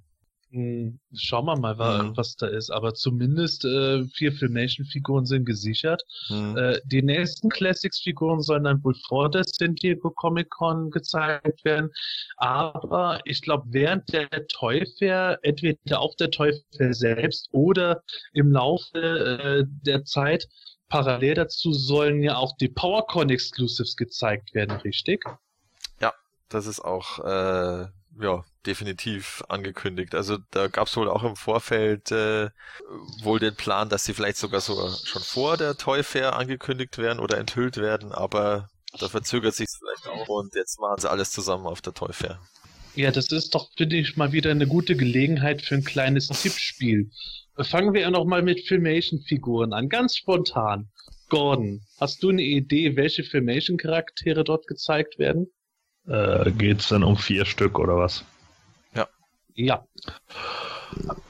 Ja, gut, also ich, ich glaube, ich würde da einfach die Standards durchgehen. Ähm, ich denke, die machen jetzt erstmal weiter, die brauchen irgendwie auch ein Zugpferd und deswegen werden wahrscheinlich Man at, wird auf jeden Fall Man at Arms kommen bei den Evils denke ich mal, dass Triclops auf uns zukommt. Und dann, ähm, wie war das? Haben sie bei Filmation auch die, äh, die Shira-Rechte oder die fehlen, ne? Das ist nur so ein bisschen auch unklar. Also das war auch, muss ich auch wieder auf den Rose Google Dinner Podcast zurückgreifen mit Brian Flynn. Da hat der gesagt, er hat bei DreamWorks angerufen mhm. und vor ich glaube, drei oder vier Monaten, als sie das erste Mal angerufen haben, da war es noch so, nee, kriegt sie eben nicht. Das ist eben dann diese, das war dieser Grund für die Gerüchte, dass sie es nicht haben. Aber als er dann mal wieder angerufen hat, äh, hieß es dann, ach ja, ähm, sie hatten wohl mal bei DreamWorks Pläne, dass sie eine eigene Shira-Serie machen. keine Ahnung, es war mir auch komplett neu, aber das hat mhm. sich alles zerschlagen und äh, er kann sie jetzt haben, die Shira-Rechte. Nur das Problem ist, er hat das nur telefonisch, die Zusage, und er wartet immer noch auf was Schriftliches und darum ist es noch nicht ganz abgeschlossen, aber er geht davon aus, dass das kein Problem ist. Wie wäre es denn dann, wenn man jetzt zum Beispiel die Horde-Charaktere nehmen will? Die kann, können sie dann bisher nicht nehmen, oder was? Ich denke nicht, dass das bis jetzt äh, geht. Also, dass das noch nicht in trockenen Tüchern ist. Also, zumindest bis zu dieser Podcast-Aussage da. Okay, also dann, dann gamble ich jetzt einfach mal ein bisschen. Also dann sage ich Man at Arms, Triclops, Dragoon und äh, wer könnte der letzte sein? Ein räudiger Faker. Es ist einfach ein He-Man mit weißen Augen. Sehr gut, ja, stimmt. Ja, sehr gut. Und dann Wechselkopf und dann hat jeder wieder sein Filmation He-Man. Praktisch. Ähm, ja gut, dann rate ich gleich mal oder ich tippe gleich äh, nach. Ähm, dann sag ich, also ich glaube, dass sie eine eine Filmation Tealer gleich bringen als Yay nach dem Desaster von von der Point Red äh, Filmation Tealer. Ich glaube, äh, dass sie da sozusagen dann Fanservice bieten. Ähm, ich denke auch Man at Arms dürfte sicher sein. Ähm, was könnte man noch dann? Also jetzt die, die letztjährige Wave war halt so Evils-lastig.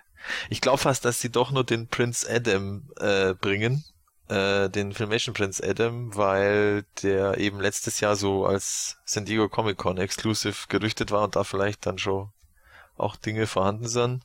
Und dann vielleicht doch noch ein Evil Merman. Okay. An der Stelle können wir doch direkt mal den äh, Stefan zuschneiden, unseren Cutter. Der kann jetzt auch gerne mal seine vier Tipps für Filmation-Figuren abgeben. Los, Stefan. Hi, ja, danke. Schön, dass ihr mich auch mittippen lasst für die Toy Fair in New York. Ähm, ich hätte dieses Jahr die Vermutung, dass Super Seven jetzt eher ein paar von den Guten rausbringen wird in der Filmation-Serie als ähm, ja noch ein paar Bösewichte, weil da hatten wir ja letztes Jahr schon genug generell glaube ich ja, dass wir da in dieser Reihe erstmal Figuren sehen werden, die es bereits bei den Classics gibt und nicht ganz neue wie den Dragoon oder sowas. Und ich würde da als erstes mal auf die Sorcerers tippen, weil die sehr gefragt ist, weil sie nicht sonderlich lange erhältlich war, genauso wie, wie Fisto damals. Und ähm, ja, auch mit dieser äh, Technik, wie die Federn damals da gemacht waren, ja auch so ein bisschen Probleme hatte, auf dem Grayskull-Thron zu sitzen. Und eventuell gibt es da jetzt eine Figur von der Sorceress, die vielleicht da ähm, bessere Möglichkeiten hat. Dann tippe ich mal ganz stark auf Hordak, der ja irgendwie auch nie so wirklich glücklich gemacht hat in dieser äh, Etheria Invasion Version, die ähm, damals der Toy Guru da fabriziert hat. Und ähm, ja, dann würde ich jetzt die letzten beiden Figuren noch auf Man at Arms und Thieler tippen. Also ganz einfach, um halt noch ein paar Helden rauszubringen. Und Thieler gab es ja schon bei diesem Talent Fighter, aber auch jetzt nicht so wahnsinnig toll und ein bisschen verunglücktes Gesicht. Und Man at Arms, weil er halt einfach, denke ich, einer der populärsten Helden ist. Mann, Stefan, da hast du aber voll daneben gegriffen. Wie kann man sowas nur sagen? Pah! Ja, müssen wir mal abwarten. Vielleicht behält er ja doch recht. Ähm, aber wir haben ja eben auch schon das angesprochen, dass es auch PowerCon Exclusives gibt. In den letzten Wochen hat der Welt Staples auf He-Man Org immer wieder so ein paar ominöse Teaser gezeigt, wo äh, ich mich an einen besonders gut erinnern kann, wo keiner wissen konnte, was das darstellt, außer vielleicht ein Stück Frühstücksspeck. Ja. Aber nichtsdestotrotz ähm, unabhängig davon, dass wir nicht wissen, wie viele Figuren überhaupt erscheinen sollen. Wir wissen nur, es werden keine weiblichen Figuren sein und ähm, es werden äh, höchstwahrscheinlich auch wieder Repads sein, wobei vielleicht auch ein paar neue Teile dabei sind. Tippt doch einfach mal wild drauf los, was ihr euch als PowerCon Exclusives vorstellen könnt, dass wir sehen werden. Matthias. Ja, ähm, das ist ja auch schon sehr oft genannt worden, dieser äh, Mini-Comic Adam mit seiner blauen Weste und äh, der, der hat, glaube ich, auch nur eine Fellhose, also der hat keine, äh, keine Strumpfhose. Ähm, dann dieser ähm, Whiplash, Mosquito, Redlore, Trapjaw Mix. Ich weiß nicht, ob der schon Namen hat, aber dieser äh, von dieser ähm, Konzeptzeichnung von den vom hm. Errol McCarthy von von von einem Cardback von diesen Figuren, die da noch geplant waren, so in der Endphase von Motu. äh, weil das ist ja im Grunde auch nur ein, es sind ja auch schon Teile, die alle vorhanden sind und ich glaube fast, dass man das auf diesen Teaser-Bildern so ein bisschen gesehen hat, so ein, so ein Rattlerhals und so komisch, mit diesen komischen Farben da. Und äh, ja, natürlich, äh, ich, äh, ich glaube, dass der Disco Skeletor kommt. Das ist gesetzt. Was ist denn mit dir und Disco Skeletor? Was ist denn? Ich Kriegst du jedes Mal, wenn du diesen Namen sagst, kriegst du da Geld für oder nein, was? nein, nein, nein, nein. Ich finde den cool und ich denke, dass er kommt. Ich ziehe das jetzt durch. Ja, man merkt's. Alter Schwede, echt. ähm, okay, und Sie haben jetzt aber nicht gesagt, äh, das können jetzt Filmation-Figuren sein und ein PowerCon Exclusive oder was? Nee, das haben sie nicht gesagt. Sie haben nur äh, erwähnt halt, es werden keine weiblichen Figuren sein, es werden keine Großfiguren sein und es werden jetzt nicht irgendwelche super beliebten äh, Charaktere sein, äh, sondern eher so Sachen, wo, sagen wir mal auf gut Deutsch, wo äh, sie Super Seven nicht irgendwo das Geld weggraben. Gut, also ähm, dann äh, erwarte ich da äh, anhand dieses Röntgenbildes, was wir da haben, äh, diesen grünen Wirrwarr da, glaube ich jetzt einfach mal, dass das Usor ist. Äh, und zwar der durchsichtig ist und vielleicht auch irgendwie leuchten kann oder so ein Scheiß. So wie der ähm, Spirit of Grayskull Mhm. und dass der irgendwie auf uns zukommt. Ähm, ansonsten, ja, weiß ich gar nicht. Wird es mehr als eine Figur da geben? Höchstwahrscheinlich, ja. Höchstwahrscheinlich ja. Ja, gut. Wie viele insgesamt? Zwei oder drei? Oder weiß man da nichts? Weiß. Weiß man nicht. Nee. Können zwei, drei, vier, fünf, sechs. Ja, also, äh, ja, ich weiß nicht, ob ich diese Mash-up-Figuren da, ob sie die jetzt wirklich schon bringen. Keine Ahnung. Kann ich nicht wirklich sagen. Ähm, man sieht ja da auch einmal den umwickelten Fuß. Also der, der, äh, ja, der Adam aus den Minicomics, da stimme ich Matthias zu, das ist nicht unwahrscheinlich. Ähm, der ist ja immer mal wieder auch angefragt worden, also das könnte ich mir vorstellen, dass der dann tatsächlich auch kommt. Ähm, dann, wie gesagt, eben Usor, beziehungsweise Slime Pit He-Man, wie auch immer man ihn dann nennen will. Und ah, das eine hier sieht ja auch ziemlich metallend aus. Hm, keine Ahnung, was das sein könnte. ähm, ja, weiß ich nicht. Ja, vielleicht ist es tatsächlich dann irgendeiner von diesen komischen, dieser Mash-up da mit, mit äh, diesem Squeeze-Kopf. Äh, der hat, äh, hat er nicht einer, hat er mit dem Squeeze-Kopf, hat der nicht den, den Trapjaw-Arm oder war das der, Das der, das der, das Whiplash? ist der Whiplash äh, Red Door. Ach so. Ja, oder Der, der. der, der Squeeze-Kopf hat einen äh, Scarecrow-Mantel und äh, Clawful-Scheren. Ah ja, genau. ja. Das, also, sorry, aber die Figuren, die geben mir irgendwie nichts. Ähm, von daher, ja, keine Ahnung. Also ich kann mir vorstellen, dass dieser, dieser äh, Whiplash äh, Cyborg da irgendwie kommt.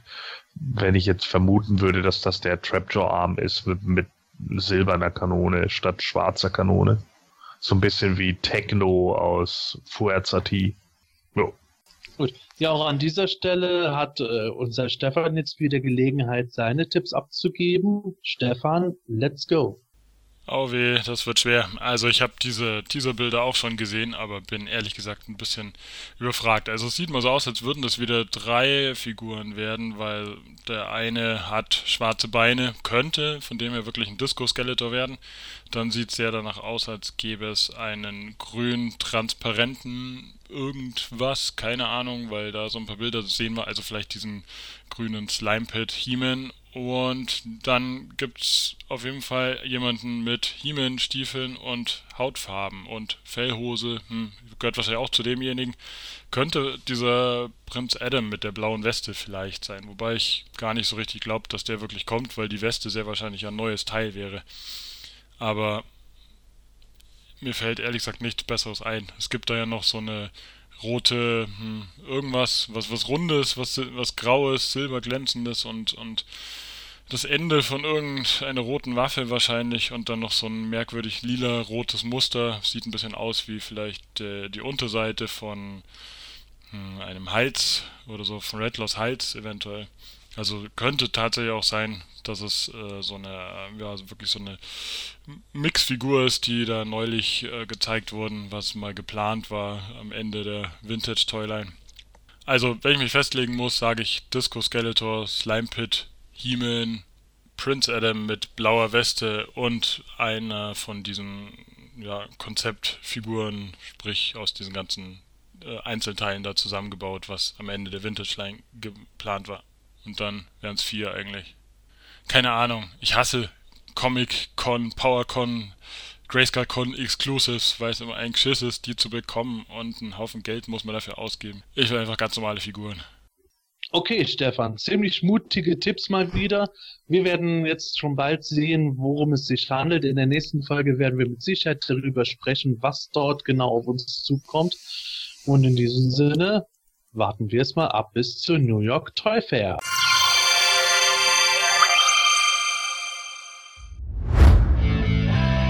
Hat dir diese Ausgabe vom Himalischen Quartett gefallen?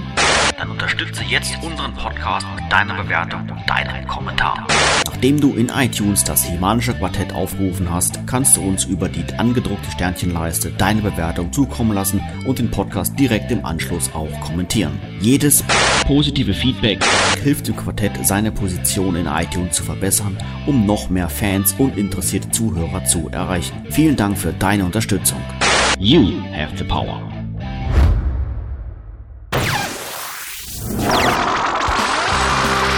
Das Semanische Quartett. Präsentiert von planeteternia.de. Ja, Wahnsinn! Heute haben wir es ja doch noch geschafft, die Folge mal unter dreieinhalb Stunden zu halten. Aber damit euch der Hörstoff aber nicht ausgeht, melden wir uns ungefähr so Ende Februar mit Folge 114 voraussichtlich wieder. In der Zwischenzeit könnt ihr uns wie immer Feedback geben über iTunes, Facebook, Twitter oder im Forum von planeteternia.de. Da könnt ihr uns auch wie immer Fragen stellen, die wir in einer der nächsten Folgen dann beantworten werden. So ist es. Und in diesem Sinne bleibt mir nichts anderes mehr zu sagen als Tschüss, bis bald und gute Reise. Ja, ich bin schon sehr gespannt, wie weit wir mit unseren Tipps daneben liegen. Und äh, ja, bin schon äh, neugierig auf die Enthüllungen auf der Toy. Also bis dann, Servus. Ja, und ich habe jetzt mal äh, eine Frage, äh, wo jetzt auch wieder die Snake Man kam und so ein äh, King Grayskull ja gegen die angetreten ist. Da habe ich mir überlegt, wenn Queen Grayskull King Grayskull total niedlich findet, ne, ist er dann bei ihr der Dorp of Grayskull? wow. Ein aktuelles oh. Thema. Wahnsinn. Also da, da, muss man echt ein Talent haben, auf sowas zu kommen. Der Dorf of Unglaublich. Liebe Fans, die Streak ist ungebrochen. Während der Aufnahme denke ich mir immer wieder bei manchen Sachen, ah, das wird was sein, das Gordon dann als Wortspiel bringt. Und es ist nie das, was ich erwartet habe. irgendwas total abstrus. Weiter? Du bist dran mit der Frage. Dran, ja, genau. Ach so, okay. Entschuldigung. ja, und. Äh, ja, nicht unbedingt. Entschuldigung. du? Damit euch der Hörstoff nicht ausgeht, melden wir uns ungefähr Ende Februar wohl mit 100. Ah! mit einem blöden Verhaspler ganz zum Schluss. Ich habe noch gedacht, der Stefan hat wenig für die Outtakes Das Semanische Quartett. Präsentiert von planeteternia.de.